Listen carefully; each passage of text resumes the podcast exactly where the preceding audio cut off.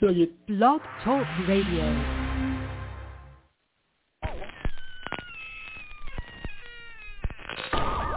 Ladies and gentlemen, boys and ghouls, step right up. Behind this curtain lies a ghastly concoction of delight, horror, fantasy, and terror. Your every wish is our command. Your every whimsical desire brought to life. But I'm warning you, there's always!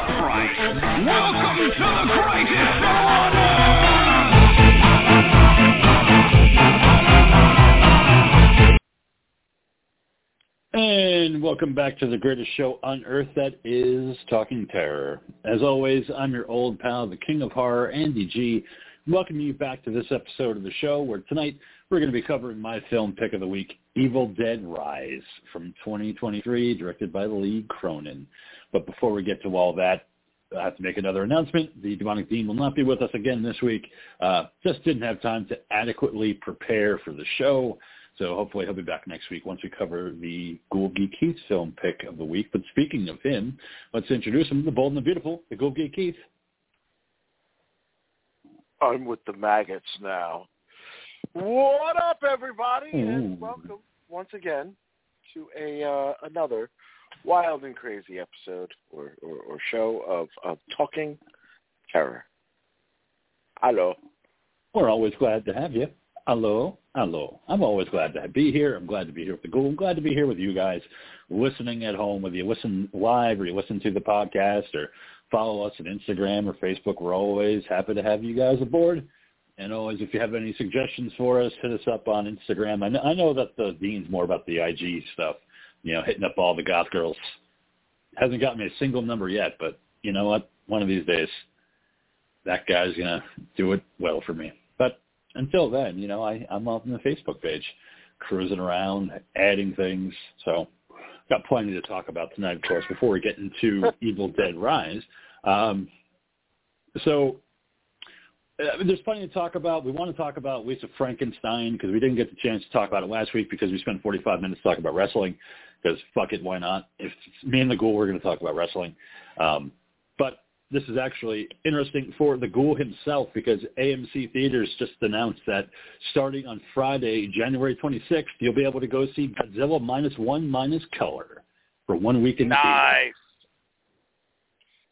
Very cool. Very, very cool. So- very happy to hear that. I've been waiting for that announcement and uh yes, you know, that uh that will definitely get me to the theater for what will be now the uh the third time uh that I will be seeing that movie. Well, that's a you know third time's a charm, and now it's in black and white. So I know a lot of people are excited to see that in that format. Um, I knew that you were looking forward to the announcement, but it just got announced today. So hot off the presses today from AMC theaters. Uh, they're going to be doing that starting next week, just for one week only, folks, just like the original Godzilla minus one. So if you want to check it out in black and white, you got a week to do so. So exciting Yeah, stuff I on mean, that front. Uh, Uh, I'm not surprised. I, I know they want that movie to uh, to break the the hundred thousand mark. Uh, I'm not sure if it hit that yet. Uh, It Mhm. might have. Um, either way, again, it's it's it's not like it's it doesn't feel like oh no it did it's it's hit the hundred million so it's kind of cool that they're they're doing this because I mean this is Oh. definitely gonna bump up your your numbers quite a bit. I feel from like an artistic standpoint, um, you know I know there's there's uh, a number of different ways that minus one can be looked at. Um, some people, I, I, you know, you can look at it Mhm. almost like as if it's a prequel to the original film, um, even though it not necessarily is, but it could be taken that way. Uh, and and if you look at the film style of the movie, I know you haven't seen it yet, so I'm, I'm not trying to, to to ruin anything. No, Because yeah. the, the film the film does lend itself to also possibly having sequels. Uh, Shin Godzilla did the same thing as well, and unfortunately that didn't happen. But that also did not have the same level of, of success uh, on a mainstream Mhm. level the way this this film has. No Japanese movie has, no Godzilla film ever has, um, and that includes the uh, the the the, the Legend verse ones, so the the legendary universe, whatever the fuck they call that one. Um, so yeah, I feel like because of the way the film was already shot and the style of camera work, I feel like in black and white, it's going to make it even feel more like that 1950s style of film. So you know, it's just uh, obviously it'll probably have like better contrast and a better a better overall look. It won't have that saturation sa- saturated feel like the original Godzilla has at times.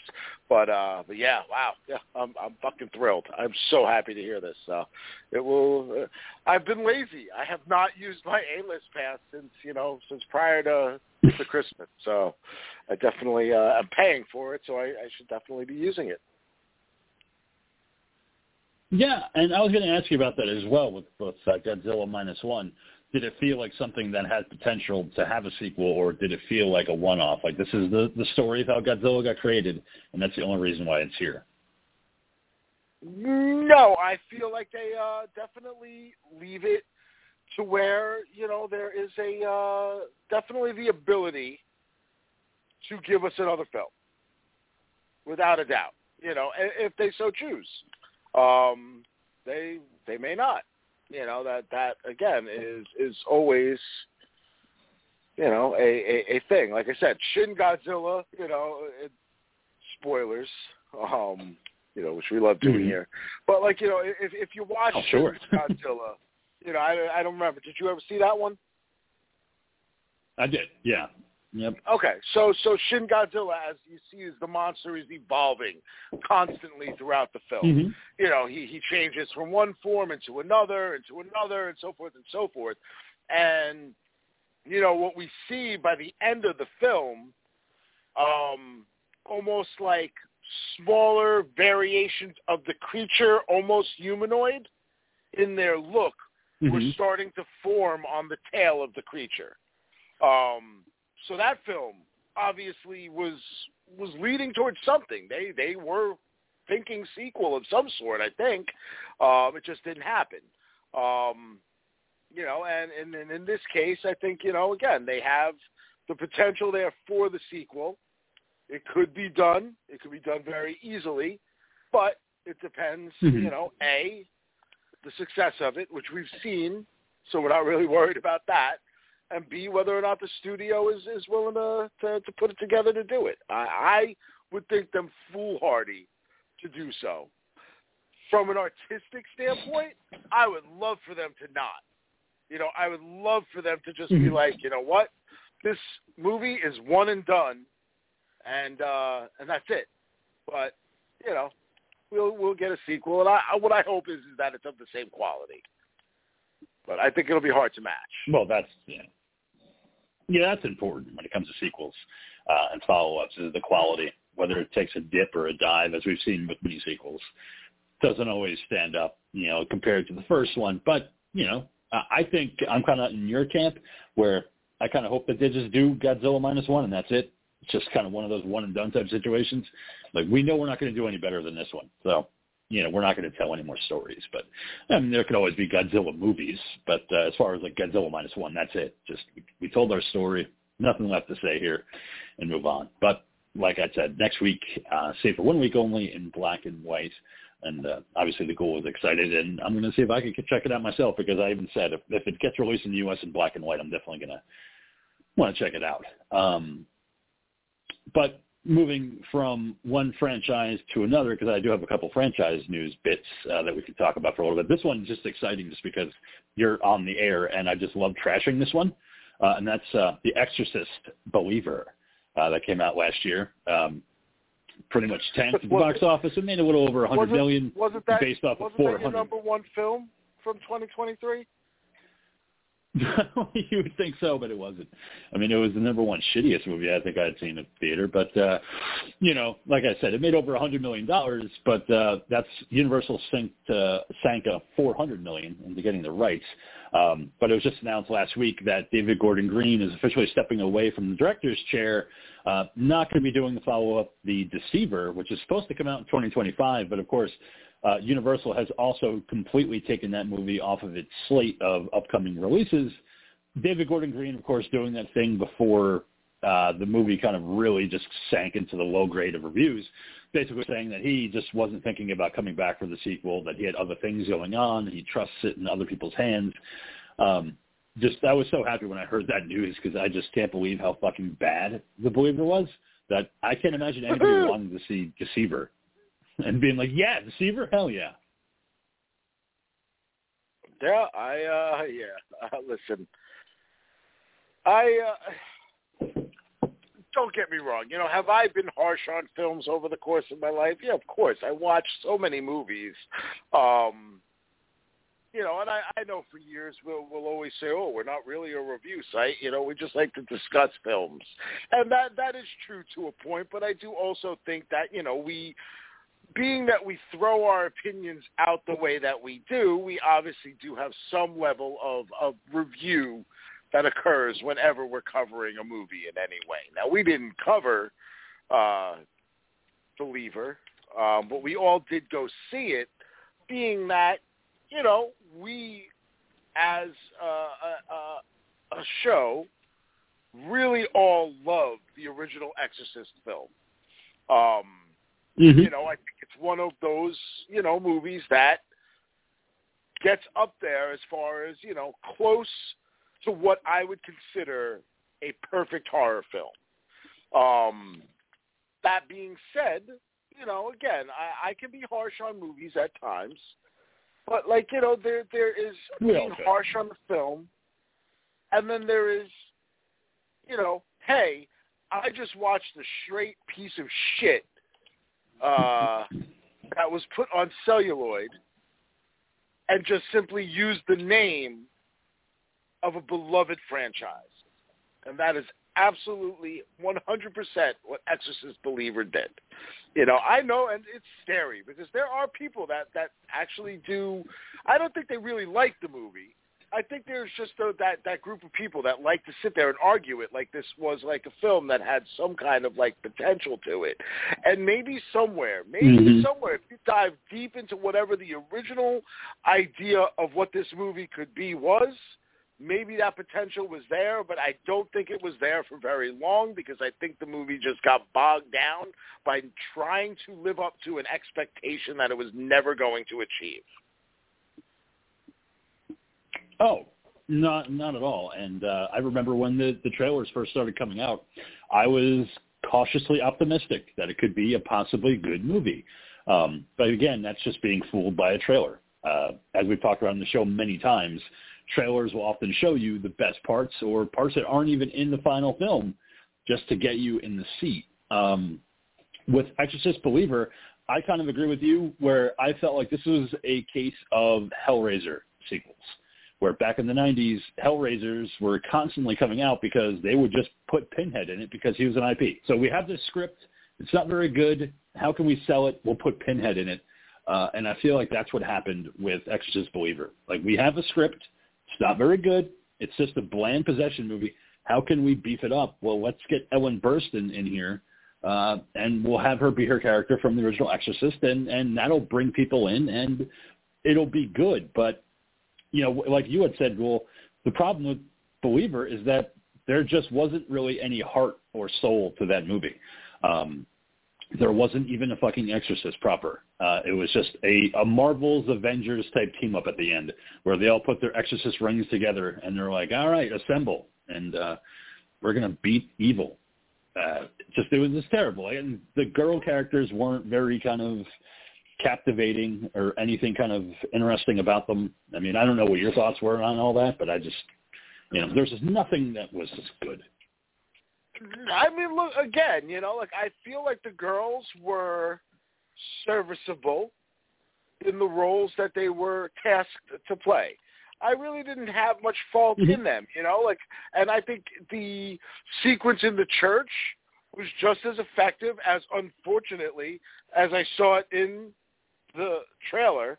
Uh again, one of those cases in which you have a moment that could have been, you know, a, a decent surprise in an otherwise bland film just ruined by the fact like, hey, we wanted to show you this in the trailer so that you say, oh, I'm going to go there to see it because you know what? If this is what they're showing me, there's going to be more. And well, no, no, there's not. There's no more because they already showed you exactly what you needed to see. Um, but yeah, no, I think my my biggest issue with the film is, and like I'll sit there and say every time I see it come up on any kind of like Facebook thing or whatever, you know, you don't want to ruin the movie. Well, here's an idea with an exorcist. That's what mm-hmm. we followed in the first film. You know that that's and, and we saw it in the first three movies when you look at them. The first film followed yeah. The Exorcist. What did what did the second film do? The second film went all over the place, following demons and all this other fucking lore and all this other crazy shit with like nonsensical style fucking stuff to the point that it's almost like uh, it's almost an Ill, an illegible film to even watch. But you know how they made the third movie good? By going back to it being about an exorcist. So if the movie is called The Exorcist, mm-hmm. then you know who your your important character is not the girls being possessed. Ooh, it's two this time. No, the important character is developing the person that needs to be the titular exorcist who is going to be having to have a either him or the person that's with him who's going to have the crisis of faith. You know, you wanted to bring all these other fucking people in, all these other religions. I thought that was a great idea. I was like, oh, cool. Let's have a whole cadre of fucking, you know, different styles of exorcists. We're getting woke. You know, there's not just one religion. Why does this have mm-hmm. to be Catholicism? It doesn't have to be Christianity. I'm good with that. But you needed to establish at least one of them as the main character and you never do that. So since we never follow any of them, we don't understand where any of them really come from. We're just told, well, they all don't like demons, so you know what? Demon be gone. Cool. Father mm-hmm. Karras had fucking weakness. Yeah. He was human. He was human. Mm-hmm. You know, mm-hmm. that's why we love him.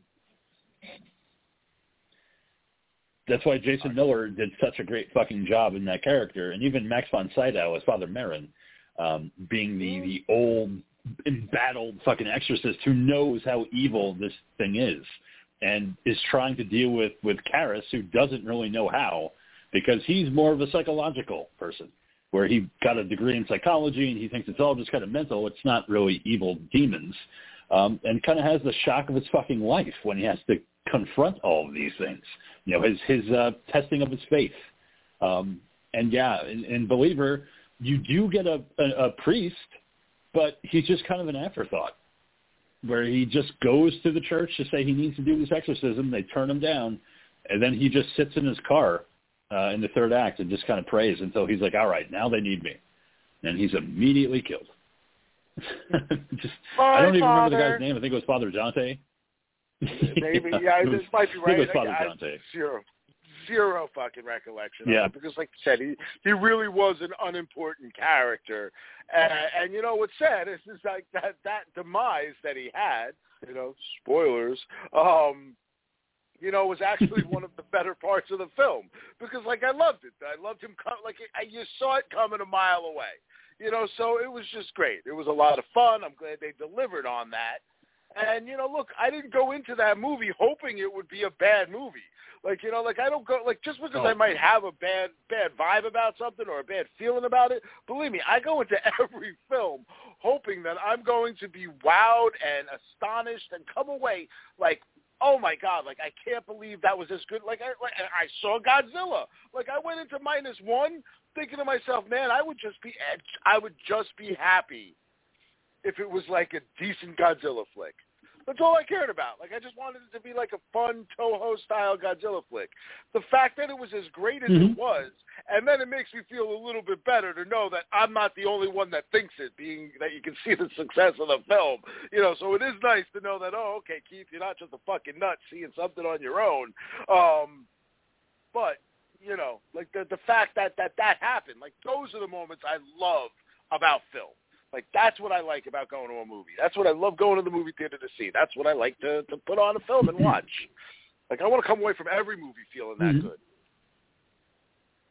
Oh, I would love that. Oh my god, I would love that. Every movie that I go see, the amount I go to, like you do, I would love to walk out of every fucking theater and just be like, that fucking movie ruled. I can't wait to tell everybody about it. I can't wait to see it again. I just love going to a theater, and when you're vibing on a fucking movie and you're in a theater with other people, and they're vibing on it too. It's like a communal experience. Like you're all there, you're all laughing, you're all getting scared, you're all having a good time, and then you walk out and you just hear the individual conversations. Like, oh, what do you think about that scene? What, can you believe that character? Like, how fucked up was that death scene? Like, it just, I live for those moments when you hear people leaving the theater and just still excitedly talking about what they just saw. Like, nothing can top that for me. Oh. Yeah, yeah, yeah. You know, and look, I, it's, I think with my my age and just you know the way things are these days like i don't know like as much as like i i love coming on here and talking and bullshitting and whatnot i find myself being a little less social at the theater than i used to be. Um mm-hmm. a i don't like like because uh, if i don't go with with you know what's this one grabbing her fucking crotch for? Jesus christ the things i see on tv um um the uh you know, if I don't go with the little monster, like I'm I'm hitting film solo, you know, and and there's oftentimes like even again with with Godzilla when I came out, there were like two dudes walking in front of me, and like they were talking like very excited about the movie and everything, and like there was that part of me that like wanted to jump in and like start having a conversation with them about it, and then there's the antisocial part of me that's like, man, I just want to get in my car and go home, like you know, like I I, I don't want to sit here and get into like some long fucking like spend 45 minutes now talking to these dudes. Because sometimes what ends up happening is is like you know I might like it at first, but then comes the regret. Then comes the like, oh fuck, now I'm going to feel rude if I like leave at point or or whatever. Like, you know, do I just say what I want to say and then fucking drop my mic and go? Um, you know, but like that's not how conversation works, you know. So I, I think that is an age thing though Mm. for me, which which blows. Uh, I, I got to get better with it. I don't think you're completely wrong though, because I mean, I'm gonna be 40 this year, and I'm the exact same way when I go to the theater. Like, I I like the communal experience. Like, I like being in a theater with people and kind of experiencing things at the same time, and I kind of like hearing them talk, like I said on the way out. But I don't want to be involved in those conversations. Like, I don't want somebody to be like, "Hey, man, like how like did." like I don't want to be a like part of it. I just want to go home, like you said. yeah, no, it was great. And then I just fucking walk out the fire exit, and the alarm goes off, and I'm all embarrassed. But yeah, no, I just I can't do it. I just I like hearing it, but I don't want to be a part of it because I don't feel like standing there for a half hour when I just want to go the fuck home and take a nap because I just saw a two and a half hour movie and I'm tired. Like, Well, you know, it's like partly that, but then like the other thing too is is like I worry if like okay, like I start talking about the film, right? And like hmm I don't know, like not everybody gets into movies the way we get into movies. You know, so like if they ask me like, you know, a question or two and like yeah, maybe they just want like a basic answer, but you know me. If I go off on like a fucking, you know, 12 minute Oh, fucking yeah. like rant on a film, like it's going to be the automatic like what the fuck? Who the fuck is this retard? You know, so so it's like sometimes people just want like a basic answer, and like that's happened to me before at the theater, where it's like you know somebody will like mention something or whatever, like I end up in like the conversation, and then I go on like a long-winded fucking thing talking about like you know how this movie relates to other films and like all this other stuff, and then they look at me like I'm out of my fucking mind, and they're just like, yeah, we like the movie. Like, oh, okay. Yeah, because we, we are not the same as other people that go to see movies. We're not because we we We're are real kind of cinephiles in a sense. We are We're snobs, absolutely. And the last time I got no conversation with anybody about a movie recently, anyway, was when I went to go see Ti West's X movie. Um, and I was outside and I was getting ready to leave, and then there was a group of people. They looked like they were in their twenties, and they were talking about it, and they were like, "Wow, like that was pretty fucking original. Like, you know, I don't think I've ever seen anything like that. Like, wow." And I was like, "I hate to interrupt you guys. I was like, you guys are having a great conversation, and I hope you keep talking about it because I don't really want to be here that long, but." You you do know that that movie was kind of inspired by like 70s exploitation, like you know Texas Chainsaw Massacre, a lot of the William Girdler movies, and also it's kind of based off of Boogie Nights in a way with with the porno aspect. They're like, well, oh, oh, I haven't seen Boogie Nights, and I'm like, okay, well, let me tell you about Boogie Nights. And then it was just a dissertation for five minutes on Boogie Nights and how it correlates with Texas Chainsaw Massacre and the rise of pornography on VHS compared to reel to reel in the 70s. They had no idea what I was talking about, and I realized like it's their eyes starting to glaze over. So I was like, huh, "All right, you guys have fun now." And I just fucking left and went in my car, and I was like, "Yeah, I can't have conversations with people like that anymore." Andy, you're just a snob, and you want to talk about movies that they never they never heard of. Fucking Lisa Lisa from 1973. It's a William Girdler classic, and they were just kind of, "Oh, all right, yeah." Just no, no, I can't do it. That's why I just go to my car, keep my head down, and walk out to the parking lot. Except when I went to go see Halloween Ends, and we fucking talked on the phone afterwards for like three hours about how bad that movie was. See the laughter, bro. That's all I remember was just that initial fucking sound that came out of you. I've never heard anything like that in all my life. I've known Uh, you for no, a lot. I don't think I've ever laughed like that ever I've again. never ever heard you make that sound before. I didn't know what else to do other than laugh like a fucking psychopath. Like I was Joaquin Phoenix in Joker. Like I was just I couldn't stop fucking laughing. This how this fucking terrible that movie was. Um but yeah, and uh, you know, and going back to just to wind up with David Gordon Green, Exorcist, it kind of made me soften on Halloween from 2018 a little bit. Like I, I've softened on that movie over the years. I still don't think it's that great, but compared to Kills and Ends, I think it's just kind of like one of those standalone movies where I kind of wish it would just been one. Uh, and that's Mhm. it, and not have two other sequels. But I was like, you know what? It's not that bad. Like, it's not as bad as I first said it was. Kills and like Kills is just kind of fun if you just take everything away from it and just make it about Michael Myers killing people. Then it's kind of fun, and then Ends just kind of is a, a car crash. But Halloween 2018 is is is fine. Like it's actually serviceable. You know, I didn't walk out of it like I walked out of fucking Believer going, what the fuck was that? Like, did they even know what the service material was? Like what Michael Myers is? Yeah, good. Yeah, again, like I, I, I never hated the 2018 film. You know, there were there were little bits and pieces about it where I was like a little bit bothered by it. But you know, overall, like when I walked out of that movie, I was quite happy with it. Um, we enjoyed it. We had a good Mhm. time. I uh more than that, I that I totally did not feel like needed any kind of sequel. And like honestly, like when you put them like you know all together, and we we look at all the Halloween films as as, as a whole, you know, to this day still, whatever cult following with three or not, there is literally only one Halloween film that you need to see, which is the original. That is the only have to Mhm. see. Um, Yeah. if you want to see something different, watch three. You know, if you want to have something more akin to like the typical 80s slasher film, watch four. If you want to see something that like fits more into like what today's society sees as horror films, watch Rob Zombie's Halloween. And then if you want something that is, you know, what your typical like remake, follow up, whatever they call these fucking sequels that come out 40 years later, you watch the 2018 film. I believe that you can skip two. I believe that you can skip five, six, seven, eight. Fucking obviously H2 can go fucking jump in a fucking pond somewhere and drown. Um, Resurrection. Yeah, well, that's eight. So, like, I, I don't even bother like calling Yeah. them by their fucking names. It's, I feel like it's like Voldemort. You're like invoking it if you fucking say it. Um, you know, and obviously kills and ends. I, I know if you strip everything away, like you know, kills has got some some fun death sequences and, and stuff like that. But again, like I'm I'm not watching a Halloween movie for that. You know what I mean? I'm watching it because No. I want to see something just slightly a little bit smarter. You know, maybe maybe Mhm. there's an inkling of that there in ends because like you know maybe they were thinking of doing something but like again it just gets ruined by the fact that it just it just it just trivializes everything else that it built up to and then and that's just stupid fucking Corey story it should have just been like a sub movie you know the Corey Cunningham. Oh God, I'm, now I'm thinking about it again. I fucking hate that movie so much. But uh, you know, yeah, I would definitely say Halloween 1978 is the only one that you need to watch. You know, if you just want a perfect horror movie from beginning, middle, and end.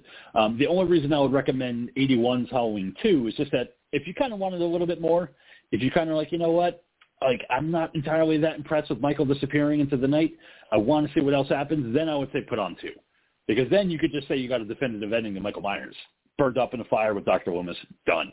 And then you never have to watch any of the other sequels. Um, that would be the only reason I would say, you know, put two up there if you're a completionist. uh, again I I just argue that the the problem with that is is the quality of one is just so much higher than Oh, the mm-hmm. overall quality of two. And taking the story and, you know, bringing in the whole Laurie as the sister thing and all of that, like, it just gets easily lost, especially when you watch just that first one, and none of that really is a factor. None of that really has anything to do with it, you know. And I still love the original end of him just disappearing. Mm-hmm. You know Mm-hmm. what? That Yeah. that is what he Brilliant. is. You know, he he may never have fucking been there. Um, he is indeed the boogeyman. So that's why I kind of feel like, again, if you want to have a little bit of fun now, you can go to that fourth film. You can still get like a taste of like what you had going on. You hear about him being the sister. You know, this is an unknown character with the Jamie character. Um, it kind of kind of Mhm. brings like something a little more original back to you. And then if you really want to get into like what you see in Halloween 2, then just like I said, watch Rob Zombies because that's going to bring the whole sister into full circle, you know, and that becomes a full major plot point, you know, and that's uh and done in the trailer trash fashion that it is makes more sense. Hmm Yeah, and and we talked about it on the show before, where I I don't hate Rob Zombie's Halloween as much as a lot of other people. I'm very forgivable about it, especially the first half of the movie that just First talks half. about his childhood, up until he's an, up until he's an adult and breaks out of Smith's Grove. Then I'm kind of like, all right, well now I could be a little bit more of a snob when it comes to you know how you're handling the material. But all that stuff in the sanitarium and all the stuff about Michael as a kid and Daeg Faerch as as Michael and and uh, Malcolm McDowell as Loomis, I I was there for. it. I liked it. I was like, this is actually pretty solidly written. Like, you know, if you want a reason why Michael is killing people, then there you go. You know, he's a, he's a, a force of kid of nature. He's a he's a product of his environment. You know, growing up in that trailer trash environment. You know, and it's sad and it's just it, it, very well done. And then he made Halloween too, and just kind of ruined what he had built with that first. But then again, just like with uh, Rick Rosenthal's Halloween two, you you could just tell that there's really kind of nothing there in terms of like motivation. You could tell it's very lazy. It's just it's not very well written. It's not very well acted. Like you could just tell that nobody really wanted to be there, but they had to be there. You know, and it sucks when you feel that way. When you see a movie, and you can just Oh. tell that there's just no passion. Mhm. No, hundred percent. You know, and it's it's a total drag because it's like, you know, and, and again, like you know, I remember reading like in an article somewhere that you know Rob basically said like, listen, you know, they came forward saying that they were going to make the sequel no matter what. So you know, if, if anybody was going to ruin it, I might as well ruin it.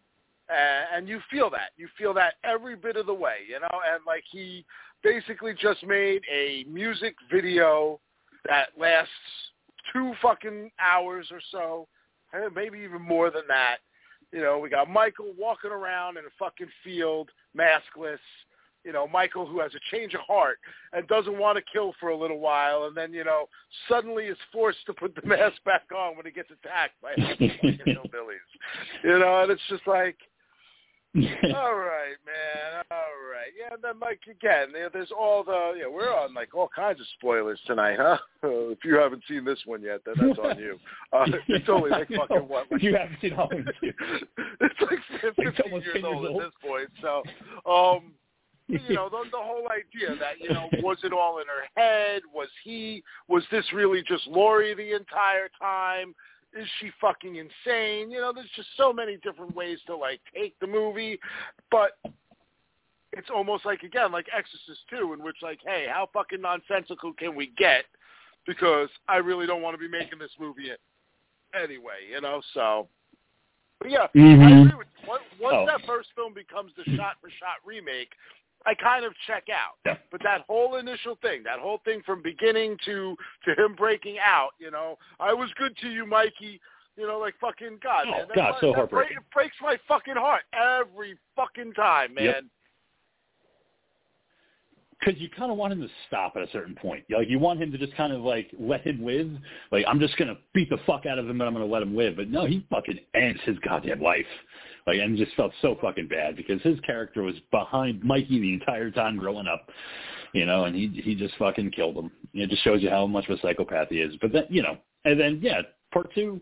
Dr. Loomis is now on the book fucking circuit, and he's fucking telling his uh, publicist that he'll beat her his opinion out of her and shit. Like, like just betraying what Dr. Loomis is. Like at least in the first one, he still had that heart of Donald Pleasence. Of I have to stop him. Like I have to figure out a way to get to Haddonfield and stop Michael before he kills again. And then in the second one, it's all betrayed. He writes a book that reveals that Michael is Laurie's sister. And then the fucking hilarious scene with fucking uh, Scout Taylor-Compton driving around in the car going, fuck you cars. And, and just like, because she found out that she's Michael's sister and she's cursing at cars that are driving past her. And she's, I just want to get fucked up and fucking go to this party because I'm fucking Angel Myers. Like, I was like, oh no, we're, we're so far removed from what you know he set up. But yeah, like you had said in that interview, where he's just like, yeah, man, they were gonna make it with me or without me, so I just made a music video. if you dig it, cool. If you don't, you don't. For some reason, Michael has a beard and he's a hobo. That's fine. Like, it's it's fine.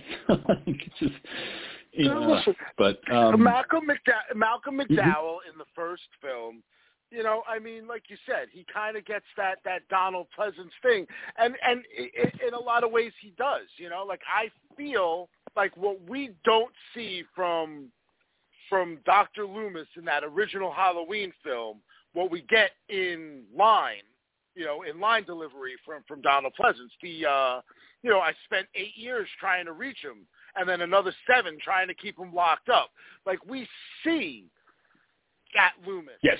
You know, the Loomis trying to get to him. You know, when he's talking to, about him in the clips, you know, when he's like, you know, like Michael's getting further away, all this and that. Like you don't feel like it's it's it's a doctor trying to do this for sensationalism, not, which is what we see of right. him in the second film. You know, we we don't see any of that mm-hmm. in the mm-hmm. first film, so it doesn't feel right when he goes that route in the second film.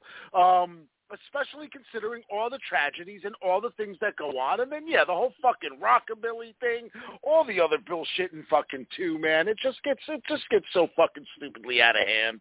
But again, like like we said, he didn't want to do it, and that and that's that, you know. Hmm. And yeah, and that was what I actually really did appreciate with Rob Zombie's Halloween. Not to make this a Rob Zombie Halloween podcast. I will move on. I promise. But This is the last thing.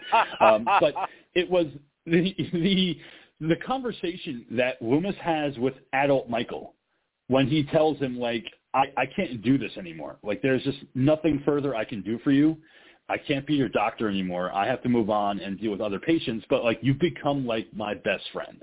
Like I, you know, I've been through marriages and I've been through all these things and I care about you, but I have to move on. And then you can just, you get this kind of vibe from Michael that he's honestly upset that Dr. Loomis is leaving him, just like his mom did, just like, you know, everybody else in his life left him. And now Loomis is doing the exact same thing. Like he's abandoning Michael. And it's it's incredibly fucking heartbreaking. Like Rob Zombie did a great job in that aspect of giving us the gaps that we didn't get from Pleasence in those movies. Yeah, yeah, and, and you know, and I know a lot of people, you included, have had the whole complaint of like, oh well, you know, Michael is just a force, you know, whereas this kind of works the whole like, hey, he's a product of his environment. But I feel like also in a lot of ways, when you look at it, right, you have the whole the whole argument of nature versus nurture. Um, whereas yes, Michael's environment was harsh at times, but his mother obviously cared about him. You know, maybe his sister was shitty, his stepdad was an asshole, but his mother loved him. And we see that his nature was overcoming him at an earlier point, you know, between the animals that he was killing and then the way he beats the shit out of Juni. Uh, again, I forget the actor's name, but he's fucking Juni from the fucking Spy Kids movies. Um, so, you know, yeah, that, that, yeah. is how, mm-hmm. that, that is how I always see him, you know, and that's, that sequence is one where like oh, like have yep. you felt about Danny Trejo? Like when he's beating the shit out of that kid and like just the way the way Zombie goes. And you know what? It's funny, but I know, I know Rob Zombie saw Apocalypto because you know the way like he has the kid looking up at the sky, and that's like the way the death's going. That's exactly how Mel Gibson filmed it with uh with some of the the, the indigenous people, the the indigenous guy's dad's yeah. death in particular. He says, you know, I'm going to my Mm-hmm. And he looks up and they do the exact. It was exactly cut the same way, um, and I love it because. But at the same time too, it's just like, oh, please, please just stop. You're a little kid. I when you're an adult, Michael, and you're killing people, like I get it, man. But like you're a kid. Stop this. This should stop at a beating, not at a death, you know. But no, no, zombie fucking, you know, he gave no fucks and he gave that to us. You know, same thing with Danny Trejo. Mm-hmm. Whereas we, as human beings, are going to look at this and say, hey, this is where you stop. That person does not. That person doesn't have that. No. And that is Yep. where, again, I think he did all those things right. But again, that movie does eventually become a, a remake, which is what it is, and that that's the unfortunate part. Absolutely. Just there there is a heart there in that first one, and it just you know it, it suffers uh, the sequel fate that a lot of them do. But um, you know, speaking about another uh, franchise that's kind of troubled right now, uh, that being Scream, um, with Melissa Barrera dropping out, Jenna Ortega dropping out, and now Christopher Landon, director, dropping out. You know, it just seems like, are we ever going to get Halloween Seven? More than likely. Um, You mean Scream recently, over the past weekend, Scream Seven, I should say, yes. Uh, Neve Campbell was chatting with IndieWire uh, over last weekend, uh, and she said that she loves the Scream franchise and hope it doesn't fall apart. And when they asked her if she would ever return, she said, given the right circumstances, yes. I made a statement several years ago, and it was the reason I didn't do Scream 6 at that time. I just felt the need to stand up and say that I don't believe I would have been treated the way I had been a man carrying a franchise 25 years, and that still stands. Um, so it it definitely sounds like she would return, but you know she's looking for that respect. Um, and I guess they just weren't giving that to her because I think if you remember, uh, she didn't return to Scream Six because of just not being paid enough money, not giving her enough respect. So in that sense, I give her you know I give her credit for that. I'm sorry, who? Remember that girl from Scream? She was a couple of them. Which one? Not. Yeah, I think the I know definitely the first one. I can't remember if she was in any other ones. Sorry, sorry, sorry. I was just playing. Yeah, listen, uh yeah, I don't know, man. I uh I I think I'm at a point now because you know, like look, I, I know people either you know like some people like you didn't like six and seven, yeah, uh, or didn't like five and six. You know, I I Five enjoyed hmm I, I enjoyed the two of them um, for what they were. You know, I do feel like six was definitely flawed. I I was hoping for a lot more out of that film than than than what ultimately ends up coming out of it. Um, but that being said, I still did have a lot of fun watching it. Uh, I I do feel like at this point, with all the bad mojo, with all the shit that like went down, like like let's just let it die. You know what I mean? Like I know you guys want to try to crank, you know, more more money out of it and and and get it going and everything. And look, Saw is on like its eleventh movie at this point, and there's like five Purge films, and so so I know Scream just wants Mhm. to get in on the like we're a big franchise too type of deal. But like really at this point, you're looking at a full hard reset as far as like getting your story going. So so take your time if you're going to do it and just craft something that I mean I, I don't even want to say is original because realistically speaking, you guys kind of your original was in 1996. You haven't done anything original since. Yeah, yeah, because that like we were, we, literally we were just talking about you know the Halloween movies and and things like that. I feel the same way about Scream. I think the first one is the only one that you really need to watch. Uh, I do have a soft spot for for Scream Two because that was the first one I saw in theaters, um, and my brother was scared shitless, and I got to see him with his head between his knees the entire time, which I thought was great. Um, but yeah, Scream is a one shot movie for me. Like it just the sequels just get fucking worse, you know, because they have to keep finding fucking motivation for the killers, and it seems like they just struggle with that every movie past you know part one and two. Well, yeah, because it becomes the uh you know, it becomes a, a bigger stretch each and every time.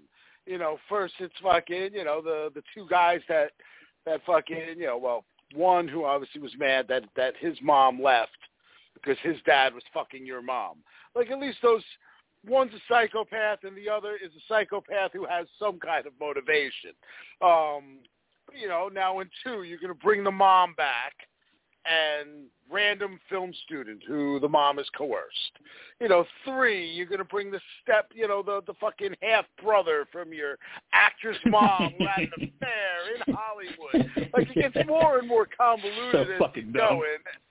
You know, and like again, like there's how many family, like how many famil- familial strings are you going to really pull? You know, because by the time we get to four, it's your it's your cousin and her fucking simp boyfriend, you know, who just wants to be like the fucking psychopath of the original.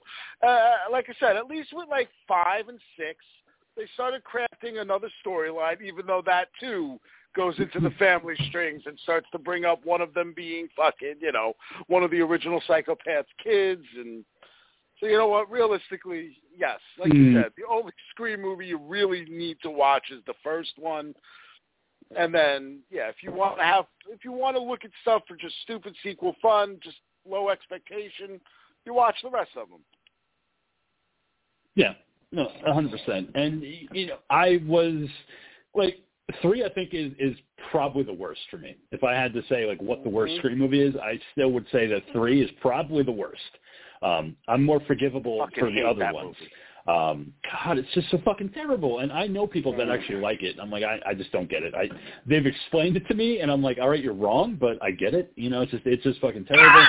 you know, and my I know it's your Opinion, I can't do it. I can't. I, yeah, it's your opinion, but it's the wrong opinion to have. like, it's just, I'm like, have you seen the fucking movie in like recent history? Like, you know, and watch it again. And no, they still like it, but it, like my problems with six are it, it. I I don't know. I just I think that they really fucking struggled to get who the killers were at the end. When they had that reveal, I remember fucking laughing like audibly fucking chuckling and grabbing my sides because I was like, "Are you fucking kidding me? This is the reveal." At least in five, it was kind of like interesting how you know you could have people that are really fucking interested in rebooting franchises, and that's the whole point. It made sense. It was kind of interesting, and and plus, like I, I love who they chose to be the killers at the end. Um, big fan of them. But part six, they're just like, "Fuck, we don't know anymore." Like, Let's have another family connection, and it's just it's really going to be fucking intense because all of a sudden we're a bunch of fucking psychopaths. Like, well, like again, all of a though, sudden, they, like they turned, yeah, mm-hmm. they turn Yeah, them go into crazy. You know what I mean? Whereas at least, you know, Like uh, times 10. Basically, basically, what they did with six is what they did with two. You know, well, hey, we killed the killer in the, in four and five, so now we're going to bring the parent and the siblings. You know, so like Mhm. we did Yeah. it cool. Yeah. though. We did three killers this time. We fooled you. we did it cool. we did it cool. that should be the fucking review. We did it cool this time. Fucking It's A. true. You know, It just ripped off two. It just ripped off two. And it's My, my like, big problem yeah, too, though, oh. is that you bring in Dermot Mulroney, right? You bring in Dermot Mulroney. Now, at, you know, at Mhm. least in three, okay, and I hate three. Three, I think, is the worst Scream film. yeah, But at least 3 Mhm. right? You bring in, you bring in fucking Mc, McDreamy or whatever the fuck his name is. You know, Patrick fucking. uh uh, I want to say Patrick. Stewart, but it's uh, Patrick Dempsey. Yes, uh, Patrick Stewart would be interesting, but no, Patrick Dempsey. Uh, Yeah. Sidney, yes, the killer is Sidney. Sidney, You the must run. is- yeah. Not killer number one, killer number two. We're the future, Charles. My God, Cindy. Um, Magneto. Where the pizza goes, face? Come here, Phoenix. Um, anyway, um, but like, you, like, for Patrick Dempsey, right? Patrick Dempsey is an active character throughout the course of the whole film that you continue to follow Mhm. and you're suspicious of because you keep seeing him the entire time, and you're like, Yeah. well, and you know, in your head you're saying, well, he's probably one of the killers, but nah, he's probably not, you know, because it's so obvious. But he's probably one of the killers, but no, but it's Scream. I'm sorry, you bring in Dermot, Dermot Mulroney you make him a fucking police officer. He literally has no screen time in the entire film. Like you couldn't have fucking made him the killer more than if you try. You know, you might as well put the sign around his neck, like, "Hey, this guy is the killer." You know, like I said, the only one that like, and even the daughter, like, I figured it was her, but then she died, and I was like, "Oh, okay, well that Mhm. that kind of throws a fucking monkey wrench in it." The boy, the the son is what tripped me up. He was the one that I didn't see coming. It was like, oh no shit, look at that. Not at all. And that's because they just that's because they just did one of those where like you know, hey, these two are brother and sister. They're going to interact throughout the entire film, and yet at no point do they ever like look like they actually know each other. You know, so I I, I, I give them credit there. You know, I will, I will. I'll, I'll be like, you know what, you guys got me. But the uh, yeah, the other two not so much. Yeah, it just it was just a fu- and then they they go off the rails and they're like we're gonna be like fucking Matthew Lillard in part one except like times fucking ten, dude, because we're fucking insane now. We're fucking 'Cause we're crazy. cool. Like, you know what? How crazy we are. Did it cool. yeah, we're making it cool now. we're making it fucking cool now, guys. Didn't you hear? I mean, that's just, you know, like the reveal. It just it, it wasn't that great. And plus, you bring back Courteney Cox to do fucking what exactly as Gale Weathers? Just oh, she's living in New York now, so we that's convenient. So let's go over to her place and fucking. You know, have Ghostface call her and fucking we'll, we'll waste like twenty minutes, and that'll fill like you know a oh. good ten fifteen minutes. So you could have like. somebody like so you could have a legacy character to worry about dying. That's why, you know, because hey, they've killed legacy characters in the other movie, you know. So so we might do it again. Yeah, the good they one. killed Dewey the last time, you know. So now this time they're definitely going to kill Gale. Like that's what I kept thinking the whole time. I'm like, all right, they're definitely going to kill Yep, her. Okay, yep. here we go. They- Here here's the moment, and uh and no, no, it never happens. It never fucking does it, and it got me. Yeah, well, I know. Yeah, if you guys haven't seen Scream Six, you know, whoops. Uh, just uh, I guess like you know, just cover your ears because we did it. But yeah, no, you know, that's another movie where I'm like, oh shit, they're actually gonna do it. They're gonna fucking do it, and then you know, nah, you know, thumbs up at the end. I mean, that like. I was like, fine, they've done that before. Obviously, David Arquette's done that before in the movies where you think he's totally fucked, like in Scream 2, and then he comes back. Um, no, fucking Randy's fucking nephew is the one that fucking infuriated me. That fucking scene. When he just fucking Mhm. gets it on both ends by two fucking ghosts, you're like, dude, this guy is fucked. Like, there is no way he's coming back, and his fucking would-be girlfriend, Jen Ortega, has to watch. It's fucking heartbreaking and devastating. No, he, no he's fine. Uh, Well, listen, okay, we, well, so, but, but here's, but again, this is yet another throwback to part two because we see that happen with Dewey.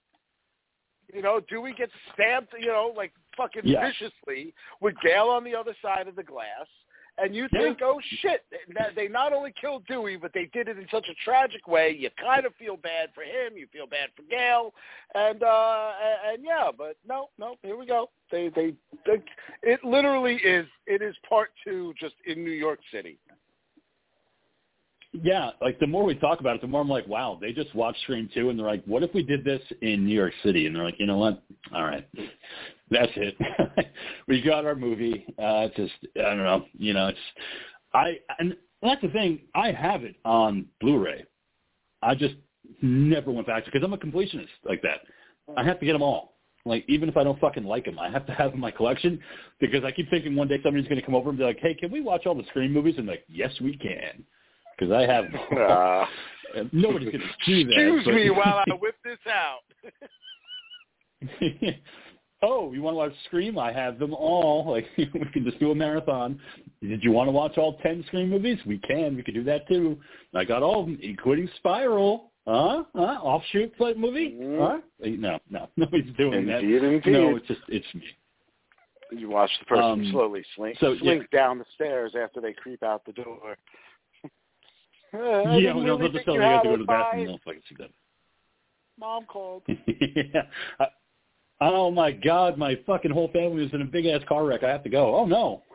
But we were just about to start Scream Three. No, I'm, I'm good. I, I, I got to cater to this emergency real fast. Ah, fuck. I was having such a good time too, with you and all your fucking trivia facts about both productions. The fact that you keep, Uh, the fact that the you worst. keep pausing it like every five fucking minutes to like sit there and over explain every single little tiny scene. Yeah, nope, been there, done that. Yeah, I've done that. I, I have. I'm the worst when it comes to that. So yeah. Um, so yeah, that's that's what's happening in the world of Scream. Uh, also came out this week. Danny Boyle and Alex Garland, uh, the director and writer behind 2002's hit horror film 28 Days Later, are reteaming for the long-awaited sequel 28 Years Later. What's more is that this could potentially be the start of even more sequels for the franchise. Uh, the Hollywood Reporter broke the news, uh, reported that the new thriller is expected to hit studios, streamers, and other potential buyers later this week. And according to multiple sources, like WME, which reps Boyle and Garland, they're going to take the package out and handle the sale. The pair hope to launch a new trilogy with 28 years later. The plan is for Garland to write all three entries with Boyle helming the first installment. Um, I'm kind of excited. I don't know about you, but I was a huge fan of 28 Days Later. 28 Weeks Later, not so much. It's a little bit different of a movie, but I thought 28 Days Later was fucking brilliant. It fucking came out of nowhere and kind of introduced you to something that's not zombies. They're infected people, so they can run as fast as they can because they're all jacked up on fucking anger. So it was okay. It's excusable. Like, you know, don't call them zombies because they don't eat people. They just tear them apart. And I was like, that's the way to do it.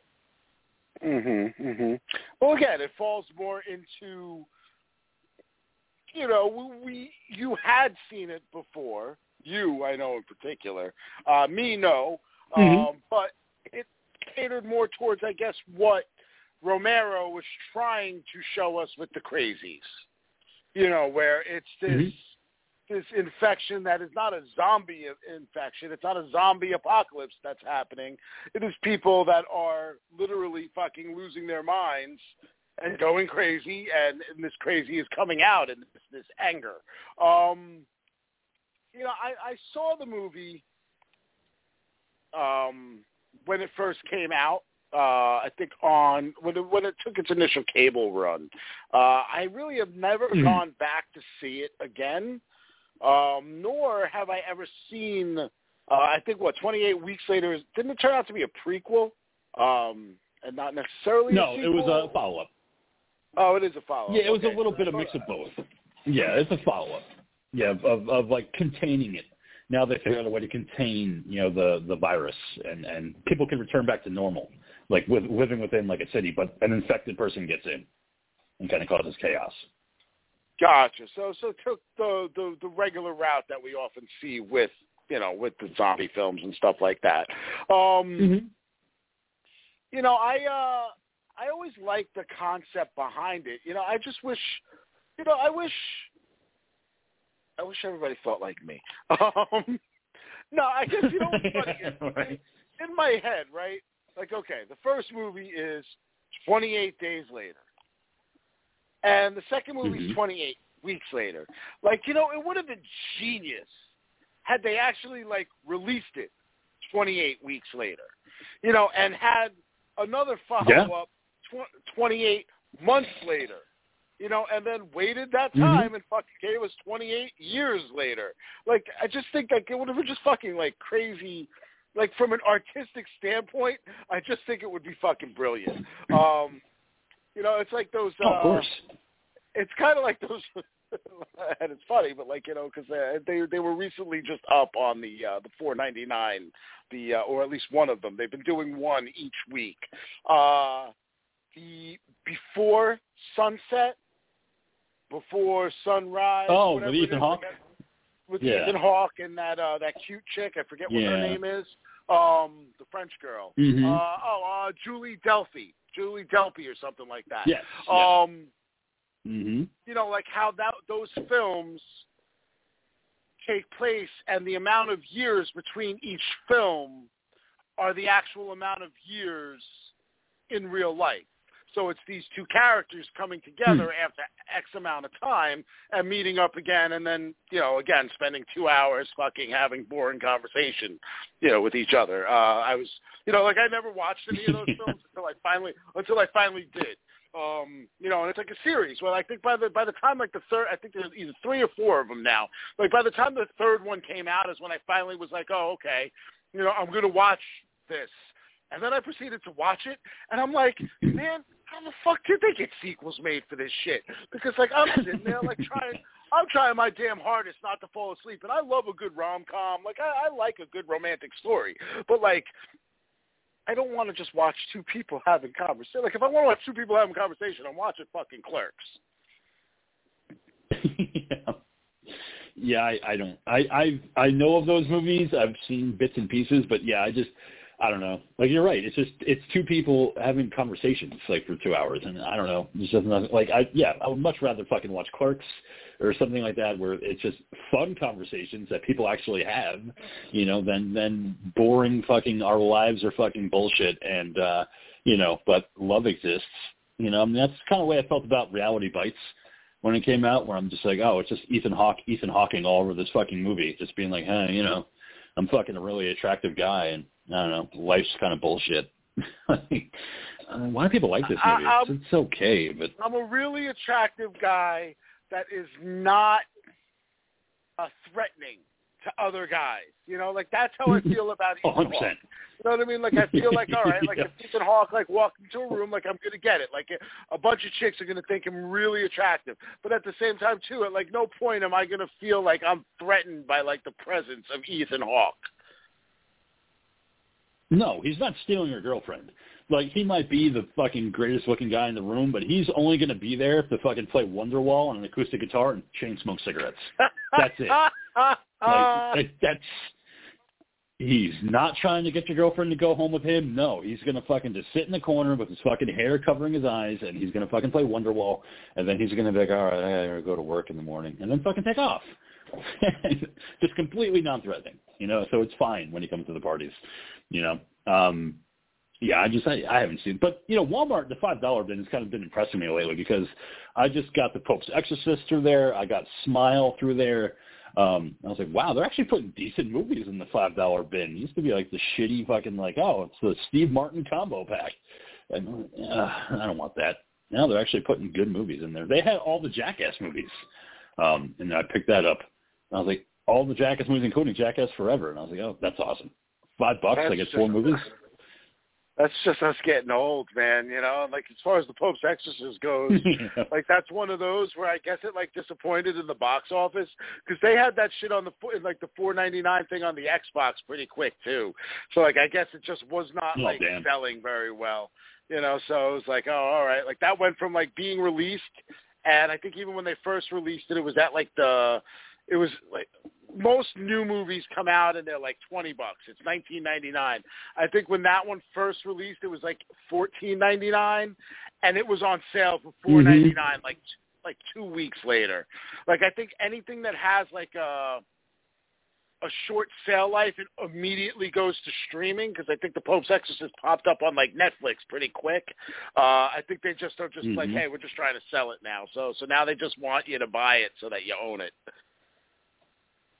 Yeah, I'm, I'm not complaining. Um, you know, when I saw them I in the fucking five dollar bin, I was like, hell yes. I Mhm. have to watch it still. So I mean, I, you know what? That uh, I'm- I'm going to do what we don't normally do. I'm going to give you my reveal for next week. We're watching the Pope's Exorcist. Oh fuck yeah, dude! I fucking love that movie. Oh god, that that's gonna be awesome. Talking about that next week. Uh, yeah, like anything with fat fucking Russell Crowe, I'm Fat, all about. Fat Crow. And he just Fat Crow. Yeah, Fat Crow is the best crow. I mean, Thor, Love and Thunder, Unhinged. Like, I just want more overweight fucking Russell Crowe. Like, his Oh, get better. see, now I'm the more torn. Now. I'm torn. Do I want to do Unhinged or do I want to do Pope's Exorcist? Shit. Uh, we'll, think about Okay. it. We're gonna we're gonna do Pope's Exorcist. I haven't watched that one yet, and you know what? We spent an inordinate amount of time talking about Exorcist films today, so that that's where we're going. Yeah. It works out, so we'll talk about that. It's an exciting one. Um, so before we get into the movie for tonight, I do have two more things I want to bring up, and then we're going to head into the apartment building for Evil Dead Rise. So uh, Frankenstein, that property, there's going to be more movies coming out our way. Uh, the dean brought up that Guillermo del Toro is working on one right now, an adaptation of Frankenstein. Um, and recently it was announced that Andrew Garfield, who is going to be playing the monster, uh, just had to back out due to a scheduling conflict. So in steps in Jacob El, uh, Elordi, Um, he was in Saltburn last year, so he's going to be taking over the role of the monster uh, for Andrew Garfield. But also, I found out today I- that production started. Yep. Sorry, I know him from Euphoria, and he is a much Okay. better. Honestly, he's a much better choice for the monster than Andrew Garfield would be. Okay. I mean, I, I still have to see Saltburn. Like I, people keep telling me to see Saltburn because I like Brendan Keogh, and I know he's in Saltburn. I'm like, I have to give it a shot. So, yeah, maybe one of these days I'll check it out. But uh, yeah, so so Guillermo del Toro is working on a Frankenstein adaptation, but also on the opposite side, uh, Maggie Gyllenhaal is going to be directing an adaptation of The Bride of Frankenstein, just called The Bride. Uh, production began this week on that. Uh, the film is going to feature Penelope Cruz as the bride, Christian Bale as Dr. Frankenstein, and Peter Sarsgaard as a detective. No plot details have yet been released, but that's a fucking cast right there. I, you know, I'm I'm looking forward to seeing that. I mean, I'll watch anything Christian Bale's in, but fucking, he's going to be playing Dr. Frankenstein. I'm there for it. And then Penelope Cruz as the bride. Penelope Cruz is just another one of those just hot actresses that I'll always watch whatever she's in. Yeah, yeah, like you know, Even I- the bad like ones like Vanilla Sky. I, I listen. I, I didn't mind Vanilla Sky. Uh, yeah, Penelope Cruz. I'm I'm I'm weird with as far as like the looks go because there are times where I look at her and I'm like, wow, she's like really attractive, and then other times I'm just like, she's not. Um, I almost feel like Eva Green is like the poor man's Penelope Cruz. Oh, she absolutely is. That's that's 100 percent true. but uh but yeah, as far as uh A, I mean with Garfield, I do wonder if that is something to do with a possible Venom three role. Mhm. Um because I know Could that, be. I mean, that supposed to come out this year. that's supposed to come out and there's talk that, you know, it, it would have a Spider Man in it. Um, which would Hmm. make sense to have him be the Spider-Man. You know, we could use the whole, like, hey, that Spider-Verse thing, he got sent to the wrong universe. And from a storyline perspective, you know, A, it's fine that he gets sent to that universe because, you know what, either A, he can find himself a Mary Jane, B, maybe he gets another chance at Gwen. You know, something that the other Spider-Men don't Well, get maybe. you know, see, being that that's his Yeah. his his crux. Um, but you know, with all that said and done too, though, uh, but just back with Jacob Elordi, he uh, he's like six foot five or something like that, six foot six, and he's Oh, got wow. like very yes, he's a very big guy to begin with as far as like his height goes, right? And he's kind of got that like hmm he's not massive like wide. He's not like built. You know what I mean? He's got that kind of like awkwardish kind of body where he's like slim and like long and he's got like a very chiseled face though. So like I could easily like when I saw him announced as possibly being uh the monster, I was like I was very, very like like wow, that's like actually fucking great casting. Um very very happy with that one. And then uh and then lastly, as far as the whole bride thing goes, uh, yeah, like there's a part of me that's like, yes, the cast is like one to get, right? But at the same time, too, we do know that at times Christian Bale could be a real fucking pain in the ass to work with, and he could be a real asshole Sure actor at times too, and that could become problematic. And the other problem with the rest of that cast is, is some of them do have their moments where they're a little too artsy fartsy for their own fucking good, and like that may not necessarily be what I want in my Bride of Frankenstein movie. You know, like part of what I enjoyed about that original one, which we covered uh, not that long ago, was the uh, the simplicity of the story, the you know obviously the effects, but like it doesn't need to get all that deep. And I feel like in today's, I mean, maybe you know what, maybe it does. Maybe today's society it does need to be. Maybe this is the woke Bride of Frankenstein that we've all been fucking clamoring for. I mean, maybe. Uh, I mean, it, it's a good question. I mean, I don't know. I still think the Bride from '85 is still pretty fucking good. I don't know if you've ever seen that. It's with uh, Sting. Um, no, he no, played yeah, like I- Dr. I just saw the Frankenstein. original for the first Yeah. time when we covered it. So Oh wow, no, definitely. Like I might make that as a pick one of these days if I can ever find it.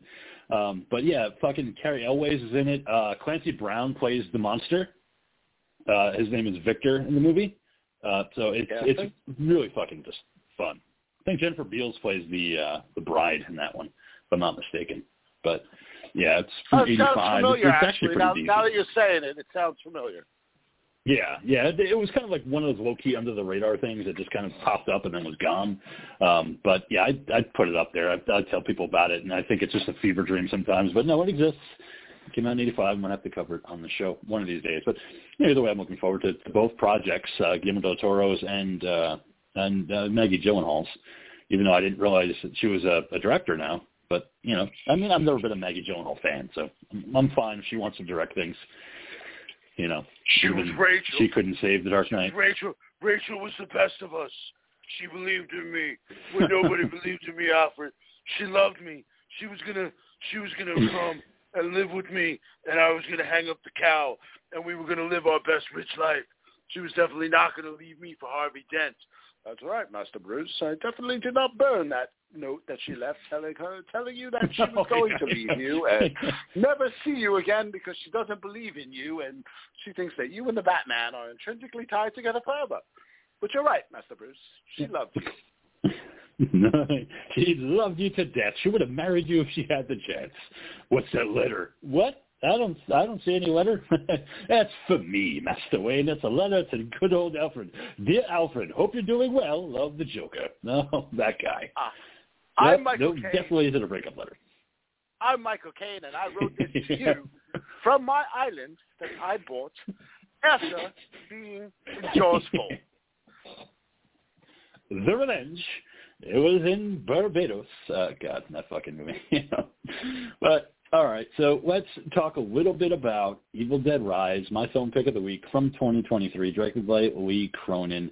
Uh, moving the action out of the woods and into the city, Evil Dead Rise tells a twisted tale of two estranged sisters, played by Alyssa Sutherland and Lily Sullivan, whose reunion gets cut short by the rise of the Deadites, thrusting them into a primal battle for survival as they face the most nightmarish versions of family imaginable. Um, so, yeah, Evil Dead Rise came out last year. I was fucking excited from the first time I saw the Red Band trailer uh, featuring Que Sera Sera. I love it when they take fucking really nice, sweet family songs and turn them into fucking twisted horror versions. Um, and I also just kind of was excited because I saw what Fede Alvarez could do with Evil Dead. And that showed you that you don't necessarily need the chin, Bruce Campbell, to make a decent Evil Dead movie. You just need the Deadites, you need the book, and you need a lot of fucking blood. Um, and Evil Dead Rise didn't disappoint. I, I put it up in my top three of uh, 2023 top 10 horror movies. Um, you know, it wasn't quite number one as I wanted it to be because I think there were some things lacking uh, in Evil Dead Rise. But otherwise, I just thought it was a fun ride start to finish. Um, and I'm excited to do uh, my narration for this one because I had a little bit of fun. But uh, Ghoul, what did you think about Evil Dead Rise? Uh, you know, uh, my history with the Evil Dead films goes goes quite a ways back. You know, seeing Evil Dead uh, and Evil Dead 2 when I was a kid. Um, funny enough, not seeing Army of Darkness until I was well into my had to be my late teens, early 20s. Uh, mostly because even though I had seen the box art in the video store a thousand and one times, I never put together that Army of Darkness was the third film. Um, and I spent years, you know, I would watch Evil Dead 2 and watch the ending of it and say, man, I really wish they got around to making the damn sequel for this movie. Um, you know, because I, I, I felt like it was just one of those where like, you know, they just they must have not have gotten the money, nobody must have liked it, whatever it was. You know, this is all before the internet, so the only people you really knew were the couple of people you knew around your your area. So, you know, you knew your friends who liked the movie. Um and Evil Dead 2 was like one of those that you know we would we would get stoned and watch because it was fucking you know bizarre and silly and fun and weird. Uh, so so yeah, finally getting around to to Army of Darkness. Uh, that being said, Army of Darkness, out of all of the Evil Dead films, and I do mean out of all of the Evil Dead films, is the one that I like the least. Um, Me too. Yeah. so when 2013's movie came around, and uh, and yeah, it fucking like it showed that there is life in this franchise because there are just so many ways you can interpret and take this book, the way the possessions work, um, you know, don't get me wrong. Obviously, a lot of things that you're going to see in the Evil Dead remake in 2013, and I know, like, you could lightly call it a remake, a reimagining, whatever you want to call it. Um, it definitely has beats that fall in line with the original and the sequel. Uh, certain things that do happen, um, but you know, the movie was just so well crafted. The characters so well, like, just just shown. Um, I love that movie and and, and when Evil Dead Rise got announced, oh, there was Ash first Evil Dead had come out. That's a series. I watched. Uh, mm-hmm. I watched the first season. I think I got a little bit into the second season. Um, I own all of the seasons. I just have not gone back to finish them all yet. And I do know that that that is a worthwhile viewing altogether. Um, but but you know when this movie came out and I started seeing the trailers for it, you know obviously we spoke about it on the show when uh, when when the dean 1st mm-hmm. brought up like you know it was in production and everything. Uh, these kind of films, you know, like I'll always, in the back of my mind, I'm always worried whenever we have anything that takes place in an apartment building because I'm always going to feel the Poltergeist 3 effect, um, no matter what. Mm-hmm. It's the first fucking thought that comes into my mind. Um, but then, yeah, the trailers started to drop on this, and this is just like so many other movies. This is one of those where I really, really wish that they would just stop with the trailers that deliver too much. And I know, like, you saw the Red Band trailer, and eventually mm-hmm. I did as well.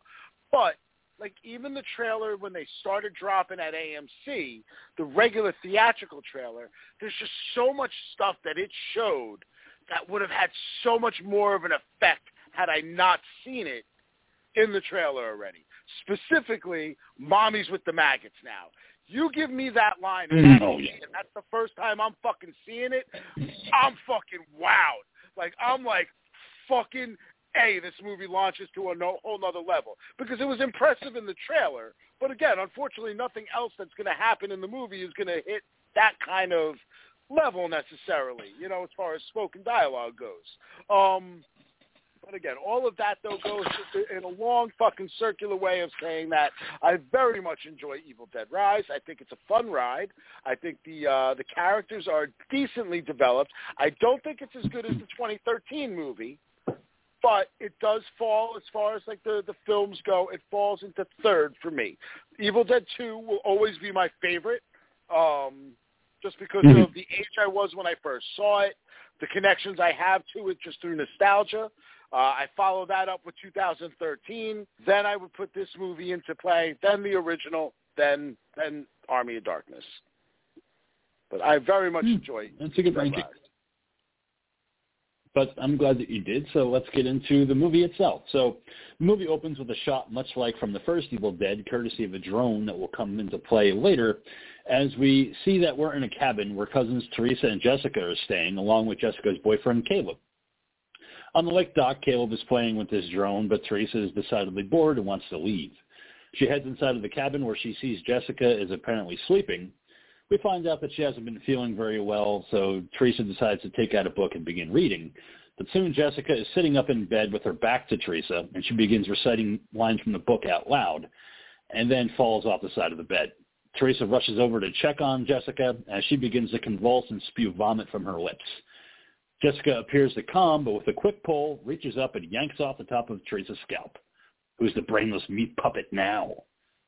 What a way to kind of kick off this fucking cold open of a movie. So Teresa stumbles out into the dock where Caleb is taking a piss. He sees her as she collapses, and then he watches Deadite Jessica take his drone and use the propeller blades to cut herself in the face. Jessica falls into the water and Caleb jumps in after her to save her while Teresa watches on in horror. Caleb is then quickly killed with his head being tossed onto the dock as Deadite Jessica rises out of the water with the title Evil Dead Rise appearing behind her in the mountain range. I, the, yep, that was the guy with you for. It's, it's an opening, that's for shit sure. Uh, so, okay, I have like a love-hate relationship with this opening. Um, Mm-hmm. So here's the thing, right? Obviously, you watch the trailer, you see in the trailer there are scenes in the trailer specifically the girl floating above the water. So like, you know, at some Mhm. point we know that this movie just from the trailer is going to obviously hit some kind of cabin or some kind of like lake area. Um opening the film like this, I feel like would have been fantastic as like some explanation of maybe how how the spirit got out of wherever we know the film is going to take place because we know that the main Right. again because of the because of the trailer we know that the main story is going to take place in an apartment complex. What I don't like about this Mhm. fucking opening sequence is the fact that it turns into the one day earlier type of thing. You know what I mean? Because now it's like, well, great. Everything else I'm about to watch now is going to lead up to what's going to happen here. So now I know that no matter what, and yeah, don't get me wrong, I know because of other Evil Dead movies that, you know, the fucking demons really never get fucking defeated.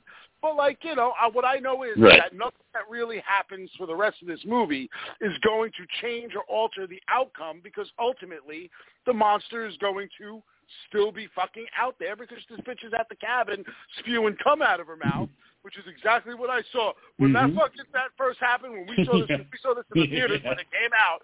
When that happened, I'm like, wow, she just swallowed a whole load of cum, man. Caleb fucking really drops one hell of a load. Um, you know, but yes, I do, I, I do love the fucking scalp getting pulled off. I thought that's a lot of fun. What really, what really got me laughing in the theater was Caleb's fucking, because it's not just his head. It's his head with his neck and some of like his upper yeah. torso like still attached. And the fact that it's still like, Like moving and ripped off. shuddering, it's it's like a fish came flying out of the water. You know what I mean? And it's it's still fluttering on the dock kind of, and it was just like I'm like, yeah, oh, nope, nope, I'm here for it. This is good. This is this this is a fucking Evil Dead Mhm. movie. So that that at least it gave me And that. it's- it's it a told me this is an Evil Dead. Yes, it did, and it gave you like the cold open that you need to have, like to kind of set the pace. Like the first one had one, this one has to have one too. Uh, but then, like the goal said, we cut to one day earlier, and we get introduced to Beth, who is a roadie for a rock band. Great tech when it comes to things like that. She's discovered that she's pregnant and doesn't know what to do, so she decides to head out to visit her sister Ellie, her nieces Cassie and Bridget, and her nephew Danny. this family lives in a rundown apartment building that's set to be demolished. Ellie is a tattoo artist, while her son Danny is an aspiring DJ with decent taste in music. Thank you, LCD Sound Machine, for Dance Yourself Clean. I fucking love that song. The live version is the best version that Danny's listening to. but Bridget's kind of interested in attending rallies and things like that. Uh, and, of course, Cassie, being adorable, decides that she wants to make makeshift weapons, and we get introduced to Stephanie, which is basically just a broken handle of a mop and a doll head that she has glued on top of it. I love it. Um, then two boys from an adjacent apartment come knocking. The older boy wants to invite Bridget over to watch all the Freddy movies in a row, even the shitty ones. There aren't any shitty ones. But she turns down the invite and just kind of decides that she's going to be in the apartment tonight. Um, boys decide to leave, and they go back to their apartment. Beth arrives, surprising her sister, and soon finds out that everything is not so great with her sister and the kids.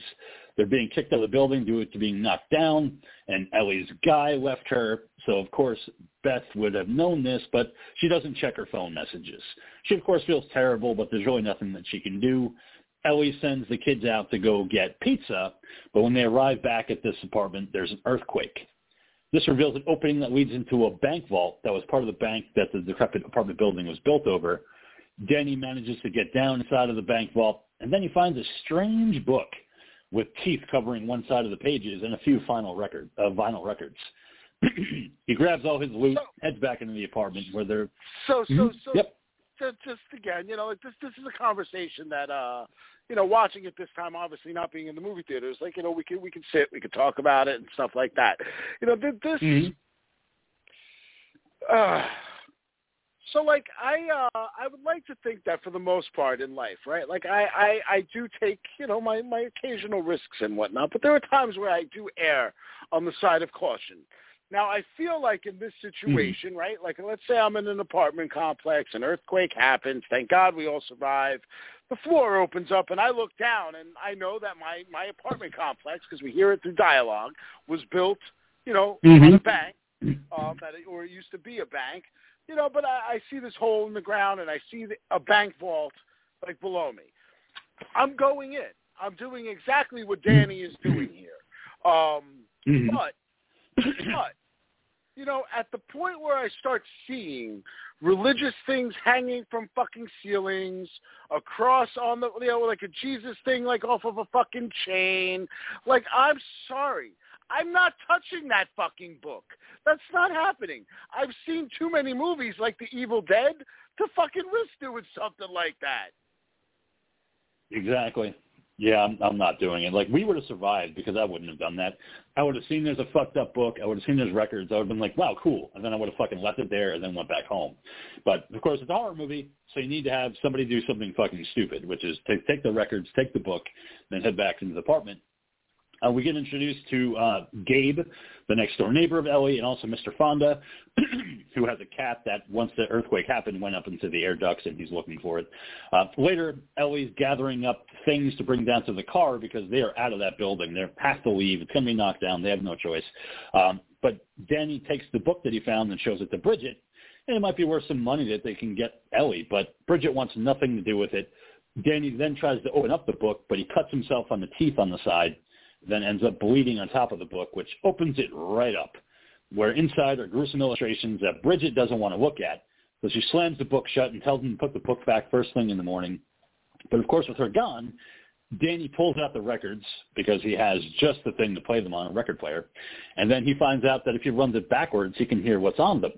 And as the record plays, we hear Father Marcus Littleton speaking to a clergy Well, in LA DJ. about the book he's discovered. You know, that, that's so the of thing. course he's going to like, have a record in player on the equipment. Mhm. Exactly. You know, he, we see him mixing earlier, you know, which is funny Mhm. because his assistant comes into the room and he's busy busy playing to his crowd. You know, I feel like this, Big crowd know, tonight. What, what it what it what it does do for me anyway, it kind Mhm. of makes me feel a connective thread through the family relations. You know, we know that the sister Yeah. Is a, a groupie. I mean, I'm sorry, a guitar technician. Um, you know, for Mhm. a band. So we know that there's this musical connection.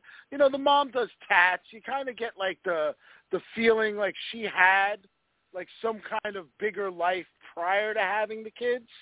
Um, Mhm. you know, I get, I, I do feel like in a lot of ways, and, and yeah, I know a lot of movies like try to over-explain shit these days and everything, but like maybe my one complaint on this film would be like a little lack of depth on certain characters.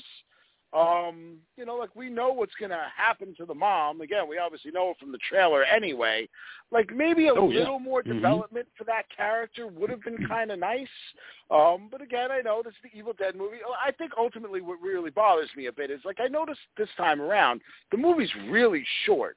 Um, Oh yeah, And- it, it flies. This movie fucking cooks.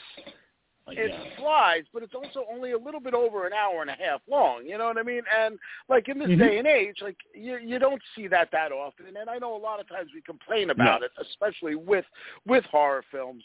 But I feel like the Evil Dead franchise is one in which I don't ever mind when it's got a little bit of length because it kind of like it kind of just Mhm. increases the fun, it increases the gore, it kind of like just again we got so much great character development in the 2013 film.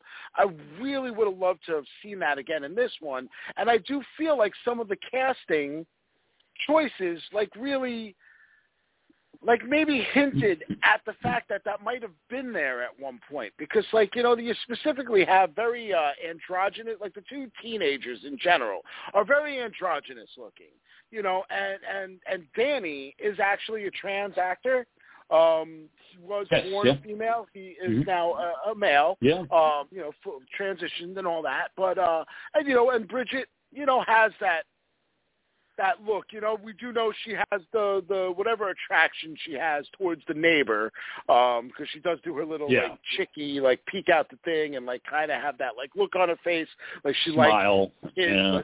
Exactly, you know, like we've seen it in a thousand movies. She likes him, but hasn't admitted it yet.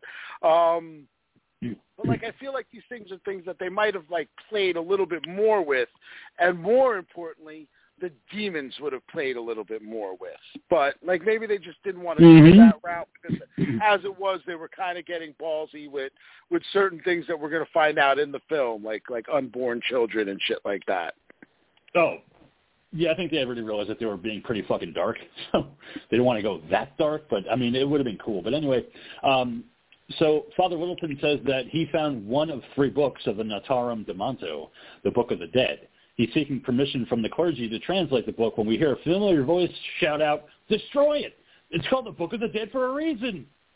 And, well, yeah, there's Ash. He, he's in this fucking movie, you know, and he can and Bruce confirmed. But I just love that. That's it. That's all you're gonna get.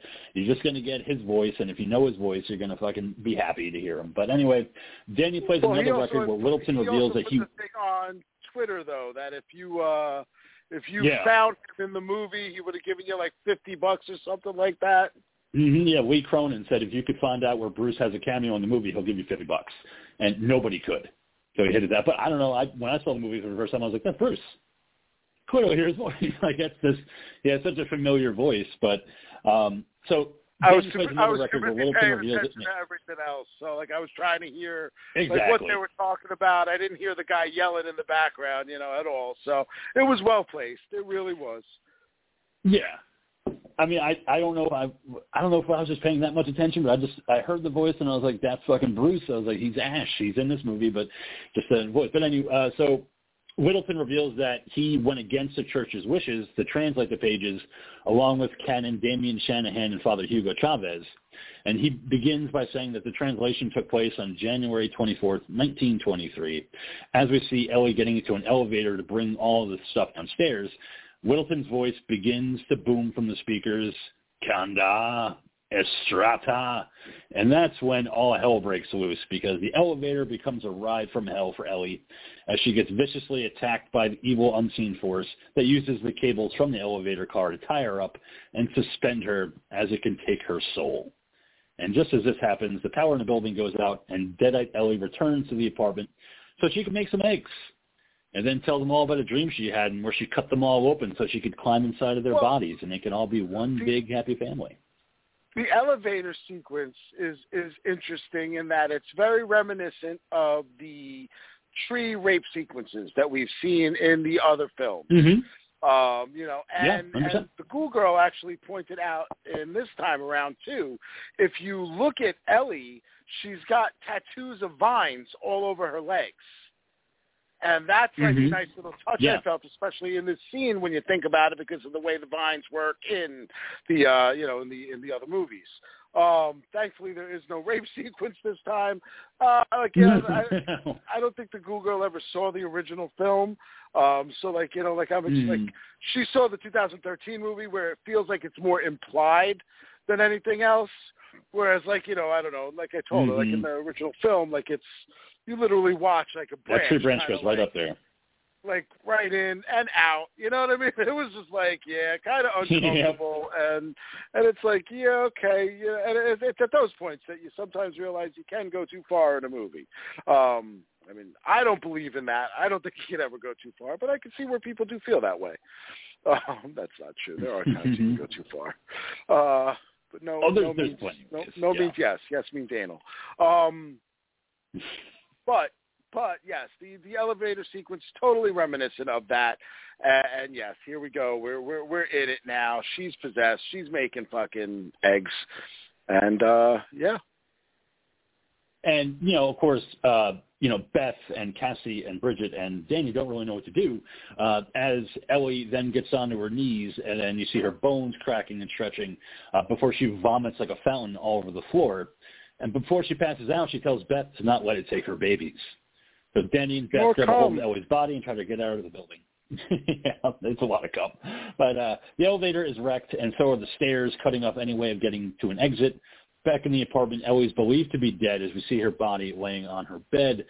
Gabe and the old man are with Beth uh, in the bedroom, and we find out the phones are also out. Gabe says a prayer for Ellie, um, while Mr. Fonda says uh, we could probably get out uh, if we go to this one circular apartment that'll lead to a fire exit. You know, we just need the proper tools to do that. But that's when Deadite Ellie wakes up, plays a voicemail on her phone, and Beth's like, "Holy shit, we got to bring her to the tub. She's heating up." So Deadite Ellie begins convulsing in the bathtub and then eventually climbs up onto the ceiling where she lets out a horrifying scream. The water in the bathtub boils. and everybody The- the hears it the Girl, building. right? Ellie falls back into the water. hmm the Ghoul Girl hates movies that have uh people that like their bodies do this distortion or climb around on shit like that and everything. So like you know, like Oh, for sure. scenes like this, like she goes into full shutdown. Like she can't watch it, she can't look. She's got to avert her eyes. She's got to totally like hide the whole night. So no, this time around though, I'm like, no, you got to watch. You got to look. Look at her there. So when she Yeah. climbs up on the wall of the bathtub, Yep. man, between her doing that and screaming, which kind of gives me a giggle, but then the way she just like kind of like fall flops into the water, Yeah. that too, like kind of like just I the way the fall goes, just kind of made me laugh. Hmm And then after that, she falls into the water. She rises from the water with Cassie asking, "Mom, well, mommy's with the maggots now." Again, great fucking line. Wish it had just saved it for the movie. Uh, Beth and Danny back out into the living room where Bridget is comforting Cassie. Ellie emerges holding a broken shard of the bathroom mirror, and she stabs Beth right through the hand with it. Bridget screams at Ellie to stop all this fucking madness, and then all of a sudden, Ellie seems to return back to normal. At least her voice does. And she says that she's finally free, free from all you titty-sucking parasites. Then immediately pounces on top of Bridget, pulling in a tattoo gun that she's going to use on Bridget before using on her face. But luckily she only gets a little bit of Bridget in the face as Danny smashes a chair over Ellie, which knocks her into another room. So as this brief respite happens, Ellie then shows back up in the doorway, playing a little game of eeny, meeny, miny, mo. Who wants to rot next? And Gabe's like, hey, is everybody cool in here? No, we're not cool because Ellie jumps on top of Gabe, wrestles him hmm. outside into the hallway before biting into his eye and pulling it out, then spitting it into the older neighbor boy's face a la Evil Dead 2 where he chokes on it. Yeah, which again though, Yeah, like you know, yep. a, a any you know we we we feel like with horror movies, you know, there, there's always those certain tropes that that occur in all of them. Kids are almost Mhm. always safe. You know, like you, you're not gonna. You might put them through some hell. You know, you might make their lives fucking real, real shitty, real harsh, but you don't kill them typically. You know. Um, No. I I felt like with the Gabe character, which was weird, like, and, and maybe I'm remembering it from something else. For some reason, I thought I remember there being a romantic um connection between Ellie and Gabe, um, which I kind of feel like with the whole. It, it felt like it could have been like a subplot, like in there, even the like the Mhm. very lightest, like like they might have just fucked once, like you know after the husband left, Yeah. like maybe there's like a line between Mhm. her and Beth where Beth's like, well, why did he say that or whatever, you know? And she could be like, oh, you know, I was lonely one night, um, and now he's like kind of like you know always looking out for me or whatever it is. Uh, but either way, whatever. Um, Mhm. but yeah, so so him getting brutally killed, but the two boys, the kids, I'm like, oh fuck, because you know first you have the one who's choking to death, and I'm like, oh all right, that's that's not so bad. But then through the fucking peephole, we watch the other kid run away, and then just get thrown against the wall without any fucking arms, and it was like, oh fuck, he gets his arm ripped off. Every- his arms are ripped off. It's like, oh shit, nobody's Yeah. fucking safe, are they? Oh my! I fucking love that moment because you're you're still kind of reeling from what just happened, from Gabe getting his eyeball ripped out to getting it spit into the older kid's fucking mouth and him choking on it.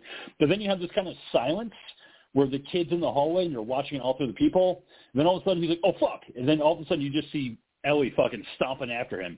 And the next time you see him, his fucking arms are ripped off and he's landing in the fucking door frame. He's like, oh shit, kids are not safe in this movie. Everybody's fucking up for the fucking chopping block. And then Mr. Fonda uses his shotgun, but not for long because Ellie takes him out too. Um, so then we get Bridget blaming Danny for everything that's happened because of the book, and they show it to Beth, and, and Danny just admits this is all my fault. Like if I had never read from that book, if I had never played the record, none of this would have happened. But meanwhile, Bridget's not really feeling well, and she decides to go to the kitchen when she starts to bleed from every fucking possible orifice, her eyes, her nose, her mouth. She doesn't know why this is happening, and she tries to drink some water, but it doesn't really help because she's succumbing to deadite possession. Meanwhile, Ellie tries to get into the apartment by speaking to Cassie, and just as Cassie's about to let her in, Ellie reaches in and starts strangling the poor little girl, but Danny and Beth come to her rescue. Um, Beth then tells Danny and Cassie to go to the room. Yep. Sorry, it just you know, it sucks. The whole fact Mhm. that like again, like I said, you know, it's like it's one thing when like you know, you know, all, all the previous Evil Dead films, you know, every single one of them, you always have your typical like young twenty something year olds. I mean, Army of Darkness. Obviously, you just Yeah. have fucking villages. Like you, you watch as these people Mhm. get possessed. You know what happens to them. You know. Um, but again, because this was this were kids, you know, they're kids. I know, obviously, you know, the one is old enough to drive. Um, you know, but at the same Yeah, time, too, they're still, you know, they're still kids, and like knowing now that Bridget is about to like get possessed. I'm a little sad. I'm like, oh fuck, this sucks. You know, this yeah. poor kid, her fucking soul is fucked. You know, she's about to fucking get possessed. You know, she's spitting out all this black fucking liquid. It's coming out of her fucking nose. It's coming out of her eyes. We see the picture in the book that's got like fucking tentacles coming out of something's mouth. Mhm. It's like, oh man, like this is. I'm I'm actually like, for a change in a horror movie, I'm actually in an Evil Dead movie, especially. I'm feeling bad for people. Yeah, and it's also because of the fact that like you know she starts spitting up the bugs and shit like that from her mouth, but then you get you just know that there's nothing she can do to stop this transformation. Like she doesn't know what's Mhm. happening to her. All she knows is that she's choking up all this shit. Doesn't know if water's going to help, but you know as an audience member that she is officially under the Deadites' fucking control, and there's no turning back. You know you can't do that. As we find out through the records, there's only one way to stop it, and that's bodily dismemberment, um, as is in the other movies. But um, so But he says even that though, no. uh, But he even says that doesn't stop it. Like that's really what's fucked Yeah, this time run, around, yeah. right? If if you listen Yeah. to what he's Yep. saying, he is saying, and just what like we do know in the other films, body dismemberment doesn't do it. The only film that we've ever actually seen a possible reversal of the possession is in the 2013 movie, and I say only possible for Mhm. that because the ending is left so kind of open that you don't know if Mia is still Yeah. possessed or not. Hmm And there was a deleted scene that didn't make the final cut where she is still uh, possessed. Um, and Ash picks her up in his uh, truck, his S-Mart truck, but never got filmed. Just never like they had concept art for it, the, you know, but never got made. But, um, but you know, it, it's kind of over for for her for for Bridget. And after sending Cassie and Danny into the room, that's when she ends up going into the kitchen and sees Bridget on top of the counter, and she's eating glass at this point. She's just choking down glass, and she turns to Beth and says, I have to kill all the creepy crawlies that got inside my tummy. I don't like things having in my tummy. But maybe Beth does because she's pregnant, but it's just it's just the creepy way she says that. But of course, Bridget attacks Beth, grabs a cheese grater, and then just launches it down into the back of Beth's leg, ripping flesh in the process. Oh, Beth manages oh, to knock so Bridget painful. out. know. And uh, Bridget uh, gets hit in the head with a pot, but then she decides after seeing Cassie that she's going to attack them. So she runs into the bedroom after Danny, tries to attack Cassie, only to get Stephanie right into the fucking mouth. Where she's presumed at this point to have been killed with that fucking, you know, Stephanie to the throat. Um, Danny later uh, binds her body, covers it in a blanket, and binds her. Um, then Beth listens to the records uh, in order to find out what happened, and then she finds out, like uh, the ghoul just said, from Father Littleton, there is no fucking solution to this. Littleton failed; his colleagues all turn into deadites. You would think the only way to completely destroy them is through bodily dismemberment, but but that's not the be all end all. The only thing that you can do is run. Just fucking run. But Ellie uh, comes into the room at that point, doesn't give Beth time to run. Deadite Bridget comes back to life, covered in the sheet that Danny had covered her, and fatally stabs Danny before puking blood all over his face. Danny manages to set her on fire before she succumbs to the injuries in this particular sequence because Deadites, you know, like we had said, they don't really die. You just kind of subdue them for a little bit, you know, until you can get away. Um, so Ellie attacks Beth and then finds out that she's pregnant. I'll swallow your soul. And then all of a sudden she hears a heartbeat in her stomach. Two souls. So she's going to eat them both. I mean, it's probably one of the fucking. I just, I fucking love that line. Just two souls, and it's just oh shit. Um, I'm, I'm glad. I'm glad with the way this is framed, mm-hmm. the way this is done. I'm glad that this wasn't in the trailer. You know, this would have had this yeah. kind of had that effect that like I would have loved the mommies, you know, mommies with the maggots now line. Um Mm-hmm. yeah, I think you know. I think overall, like you know, as as funny as it is, you know, we saw in the 2013 film that you can make an Evil Dead movie and not just have it be about possession and deadites and all this like over the top gore and all that. You can have all of that in there, but you could still tell like a bit of a a meaningful story. You know, we watched as as Mia had to overcome her addiction, which is why she was there. You know, she had her issue with her brother mm-hmm. and, and, and the, the fact that the mom died and that he wasn't there for that. Uh, you know, and you had their their little inter things going on with their friends and, and and all of that other stuff that occurred in that film. You know, giving them gave that movie depth that you didn't get with the other Evil Dead movies. Um, and I feel like with this one, you kind of like you kind of have like a little window, like a small little window here where like you could take this movie and really look at it as like this whole entire thing is an attack on, on parenting. It's an attack on motherhood, you know. Beth is pregnant with a child that she wasn't expecting. She went to her sister hoping that she's going to get like, you know, the answers and the help you know, she's talking about how she's going to be up for like lead tech or something at one point. She'll be the first woman for it to ever happen. I feel like the idea of her being there was either to get the advice from her sister that she should get an abortion or that she was going to ask her sister to end up taking care of the kid after she gave birth to it. Um, you know, which is why she's so dismayed over the fact that like they're losing their place and they don't have somewhere to go. Um, because it's not a matter of like, oh, I feel bad that my family members are going to be displaced. It's like, oh shit, like where am I going to send my kid? Where am I going to go when I when I fucking like fall off the bottom? You know, all of Ellie's attacks as she's going after the kids after she's saying things to them, like you know, like you know, I'm finally free, free from all of you guys. You know, all of this bitterness and like I said, when you look at Ellie, you can see like she's like she looks like a person that was leading some sort of life prior to having these kids so like if, you know, if we're going to look at Beth as having an unexpected birth, you know, maybe Ellie did the same thing and that changed like her life. And we're seeing the Deadites play on these things. And I do always enjoy that. You know, we see that in the 2013 movie. Yeah. We see that in this movie. And you know that that is where I like when they they take these little bits and pieces and actually give you something smart with all of this gore and with all of this violence because it shows you that you can make a fucking good movie out of something like an Evil Dead franchise.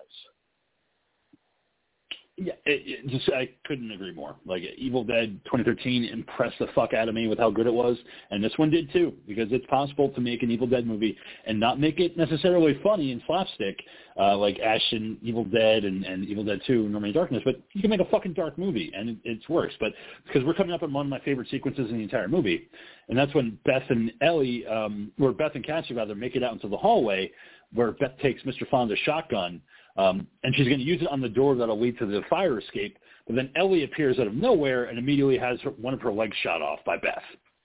Then Ellie, in this moment, while she's missing her leg, tries to make an emotional plea to Cassie, but Cassie's like, fuck you. I know you're not my mom anymore. She's long gone. And that's when Beth shoots off of one of Ellie's arms as all the bodies that we've seen in the hallway start to come to life because they are all deadites now, too. And Ellie mm-hmm. tells her, Everybody dies by dawn, Beth. Dead by dawn. Dead by dawn. Dead by dawn. All the fucking deadites. Yep. All the deadites start fucking chanting at the top of their lungs, "Dead by dawn, dead by dawn." I was like, "This fucking rules." like, I just, I just love it because you're paying tribute to fucking Dead, Evil Dead 2, but you're also making it fucking scary because I can't think of anything more nightmarish than that. Fucking dead bodies come back to life and screaming dead by dawn. Um, but as the Deadites begin what, to chant this, seeing, yep, seeing yep. Evil Dead 2 as a kid, you know, like that scene, like, is something I still remember to like this day because of like, you know, there was just something so creepy about like them saying it and like Ash like being in a situation which was just so absurd and it, it, it, like that even in Evil Dead 2 was a scary moment, you know? So yeah, like you said, like here you have these fucking bodies coming and it's framed you know, it's framed less like Ash losing his mind and more like this fucking horrific event, and and it works. It's very effective, and it's it is. It's great homage. I love it. I love the scene, and yeah, I I'm ready to see where this movie concludes. Mm-hmm. So as the Deadites chant this, Beth and Cassie take a chance in the elevator, uh, which soon begins to fill up with blood. As we see Deadites Danny and Bridget combining their bodies with Ellie to make what is called the Marauder Deadite, which is just a combination of all three of their bodies together in a mismatch of hellish fucking legs and arms. Um, Deadites attempt to get into the elevator through the ceiling in the elevator, um, but it just begins to fill with more and more and more blood to the point where it actually collapses all the way down to the ground floor because of the weight of the blood and spills out all the blood along with Beth and Cassie. Um, after making Cassie get up and, and wake up because she had been knocked out, they manage to reach the parking garage, get into the family's car, and attempt an escape, but the car gets stuck in some of the raised-up pavement caused by the quake from earlier. The Marauder arrives as Beth manages to roll under the closing garage gate, but Cassie gets grabbed in the process by the Marauder, pulling them back into the garage. So they grab a chainsaw that they find in Mr. Fonda's wood chipper, and they're going to use this to cut the fucking head off of Cassie, which is holy shit. I was like, it's going to happen. It's going to happen. Oh shit, shit, shit. But no, it does not happen because Beth is is not going to let that fucking happen to Cassie. She's going to save her. So the Marauders turn on a wood chipper to kill Beth, but Cassie ends up rescuing Beth by shutting it off. Beth then grabs a chainsaw, and as Cassie turns the wood chipper back on, as she just says, come get some. You know, again, copying off of Ash, you know, making it work. Um, and uh, as I had said when I talked about this previously, the Delta 88 doesn't make an appearance in this particular movie, Blood Rise. You know, the familiar car that Ash always drives. But Lee Cronin decided but to paint the chainsaw the same color. Chainsaw was the, the color of it, right? Yep, the chainsaw was the color of the Delta 88, that cream and white color. You know, so we couldn't have the Delta 88 in the movie because it wouldn't have made sense. So I decided to make the chainsaw that color. Um, so the chipper turns back on, and the Marauder begins getting sucked inside. Danny and Bridget are quickly killed, leaving Ellie as the last Deadite alive. Until Beth decides to bury that chainsaw right into Ellie's skull, watching the blood fly out like a fountain as the rest of the Marauder body save for Ellie's head gets pulled into the wood chipper. Ellie's head falls out of that wood chipper and then starts telling Beth how much she's not going to be a good fucking mother. You're not going to have a very good life, but that's okay because Beth just punts her fucking head into the wood chipper. It gets sucked in, ending Ellie for good. Beth then shuts off the machine. And now she and Cassie could start a new life together, but we got to get that chainsaw. We're taking it with us, which I thought was a nice mm-hmm. touch as they leave together. You know, with Ellie apparently just fucking having to deal with trauma the rest of her life. I mean, I just I was like, this girl's broken. There's no way this girl's coming back very easily to a very happy life after witnessing her entire family get sucked into a wood chipper after being Oh. possessed by deadites. Yeah, yeah. Well, poor little Cassie. You know what I mean? Um, but the uh, you know the other thing that I do feel like I feel like they they kind of forget something with the ending is all the other Deadites that Oh, are yeah. there. They sure You know, do. like that totally. You know, like they, that. they really don't like they really don't bring anything to do with that whatsoever, man. Like you know, like the maybe like after they left, like they could have had like the building collapse or something to that effect, some kind of finality to the rest of them because you leave Mr. Fonda, fucking Gabe, uh, you know, the kids, because everybody came back alive. Everybody opened up, you know. Yep, they're all dead. uh. Yep. So so that that's going to be one hell of a fucking apartment complex. I just, but what really kind of got me, and this is going towards the end of the movie when we see the next morning um, and Jessica from that cold open entering the parking garage on her way to the cabin, when we see the unseen evil deadite force uh, swoop in and take her, claiming her soul. But at the same, I just, I fucking was so confused because all of a sudden said, okay, all right, all right. So one day later, and she's just walking in the parking garage like, ah, ah, ah, like you know, I'm like, so she didn't hear any of that last night. Like, what did you take to go to sleep that you didn't hear fucking shotgun blasts and dead by dawn, dead by dawn, and fucking just insanity mm-hmm. happening?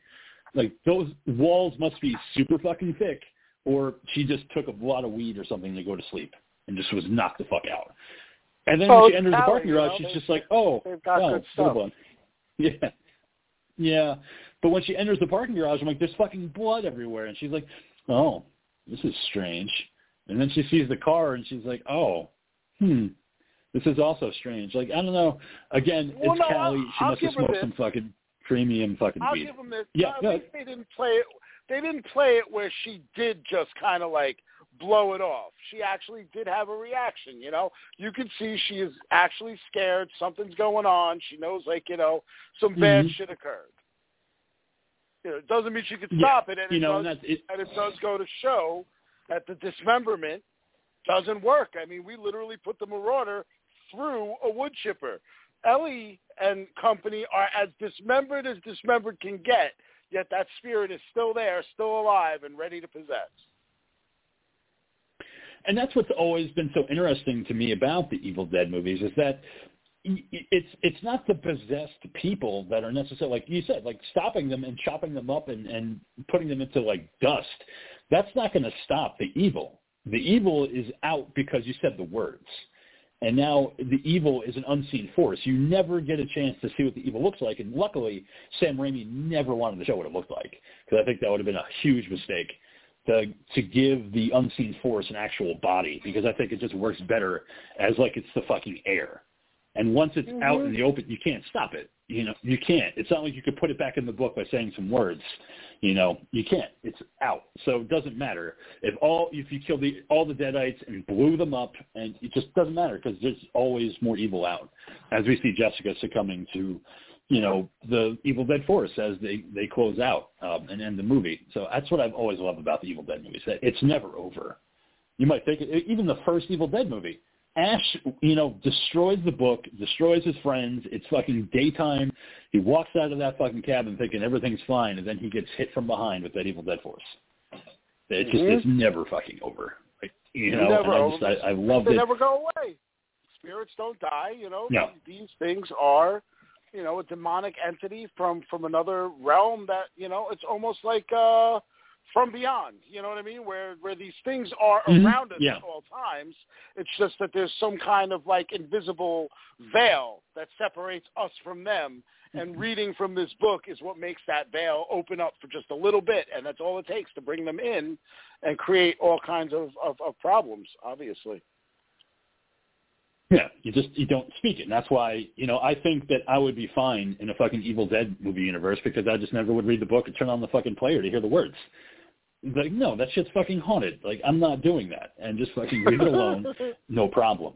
But but in horror movies, you have to have, like I said, an idiot that fucking reads from the book like Ash, or lets the fucking tape play like Ash.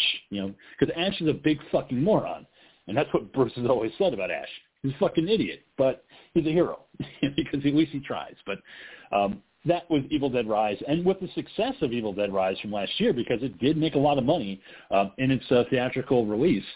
Uh, Sam Raimi said that every two to three years he'd like to make another Evil Dead movie, you know, and, and have them out. And Bruce Campbell is all about that too. And I, if you keep making them like you did with Evil Dead from 2013 and Evil Dead Rise, like I'm all there for it. I like it when they go dark, and I like it when they're just unapologetic with killing kids and just doing whatever they want.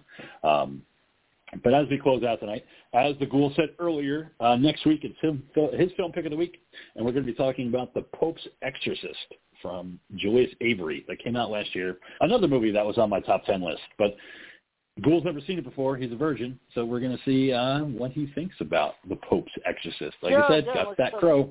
Can't go I bought it, and uh, I just never got around to watching it yet. So, you know what? Like I like I often do, I'll force my hand. Fat And, that- and that's fine. You know, like I said, it, it you get to see it. That's the most important thing, and you get to see it and have fun with it. Um, you know, it's the movie that made me want to learn Italian because I was like, oh, Russell Crowe can learn it, I can't. because it's going to be an experience. But anyway, um, as always, thank you so much for listening to this episode of the show. Hopefully next week we'll be joined by the Dean, um, and we could all talk about Pope's Exorcist together. But as always, hail yourselves, hail Odorous, hail Satan. Watch horror movies, keep America strong. And Ghoul, why don't you go ahead and sign us out as we close tonight's episode? Stay scared, everybody. And just remember that everybody dies by dawn. Dead by dawn, dead by dawn, dead by By dawn. dawn, dead by dawn. Am I And you won't live to see the fucking day. You won't live to see the fucking day. So that's our advice to you guys listening at home as we, we close out.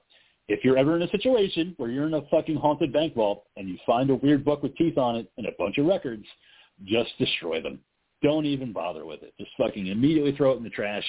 They're not worth your time because what happens, mommy ends up with the maggots.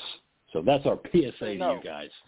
We'll see you back here next week for Just the say no. Pope's Exorcist.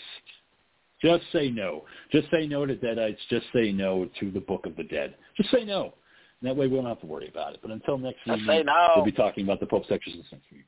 Just say no. Just say no.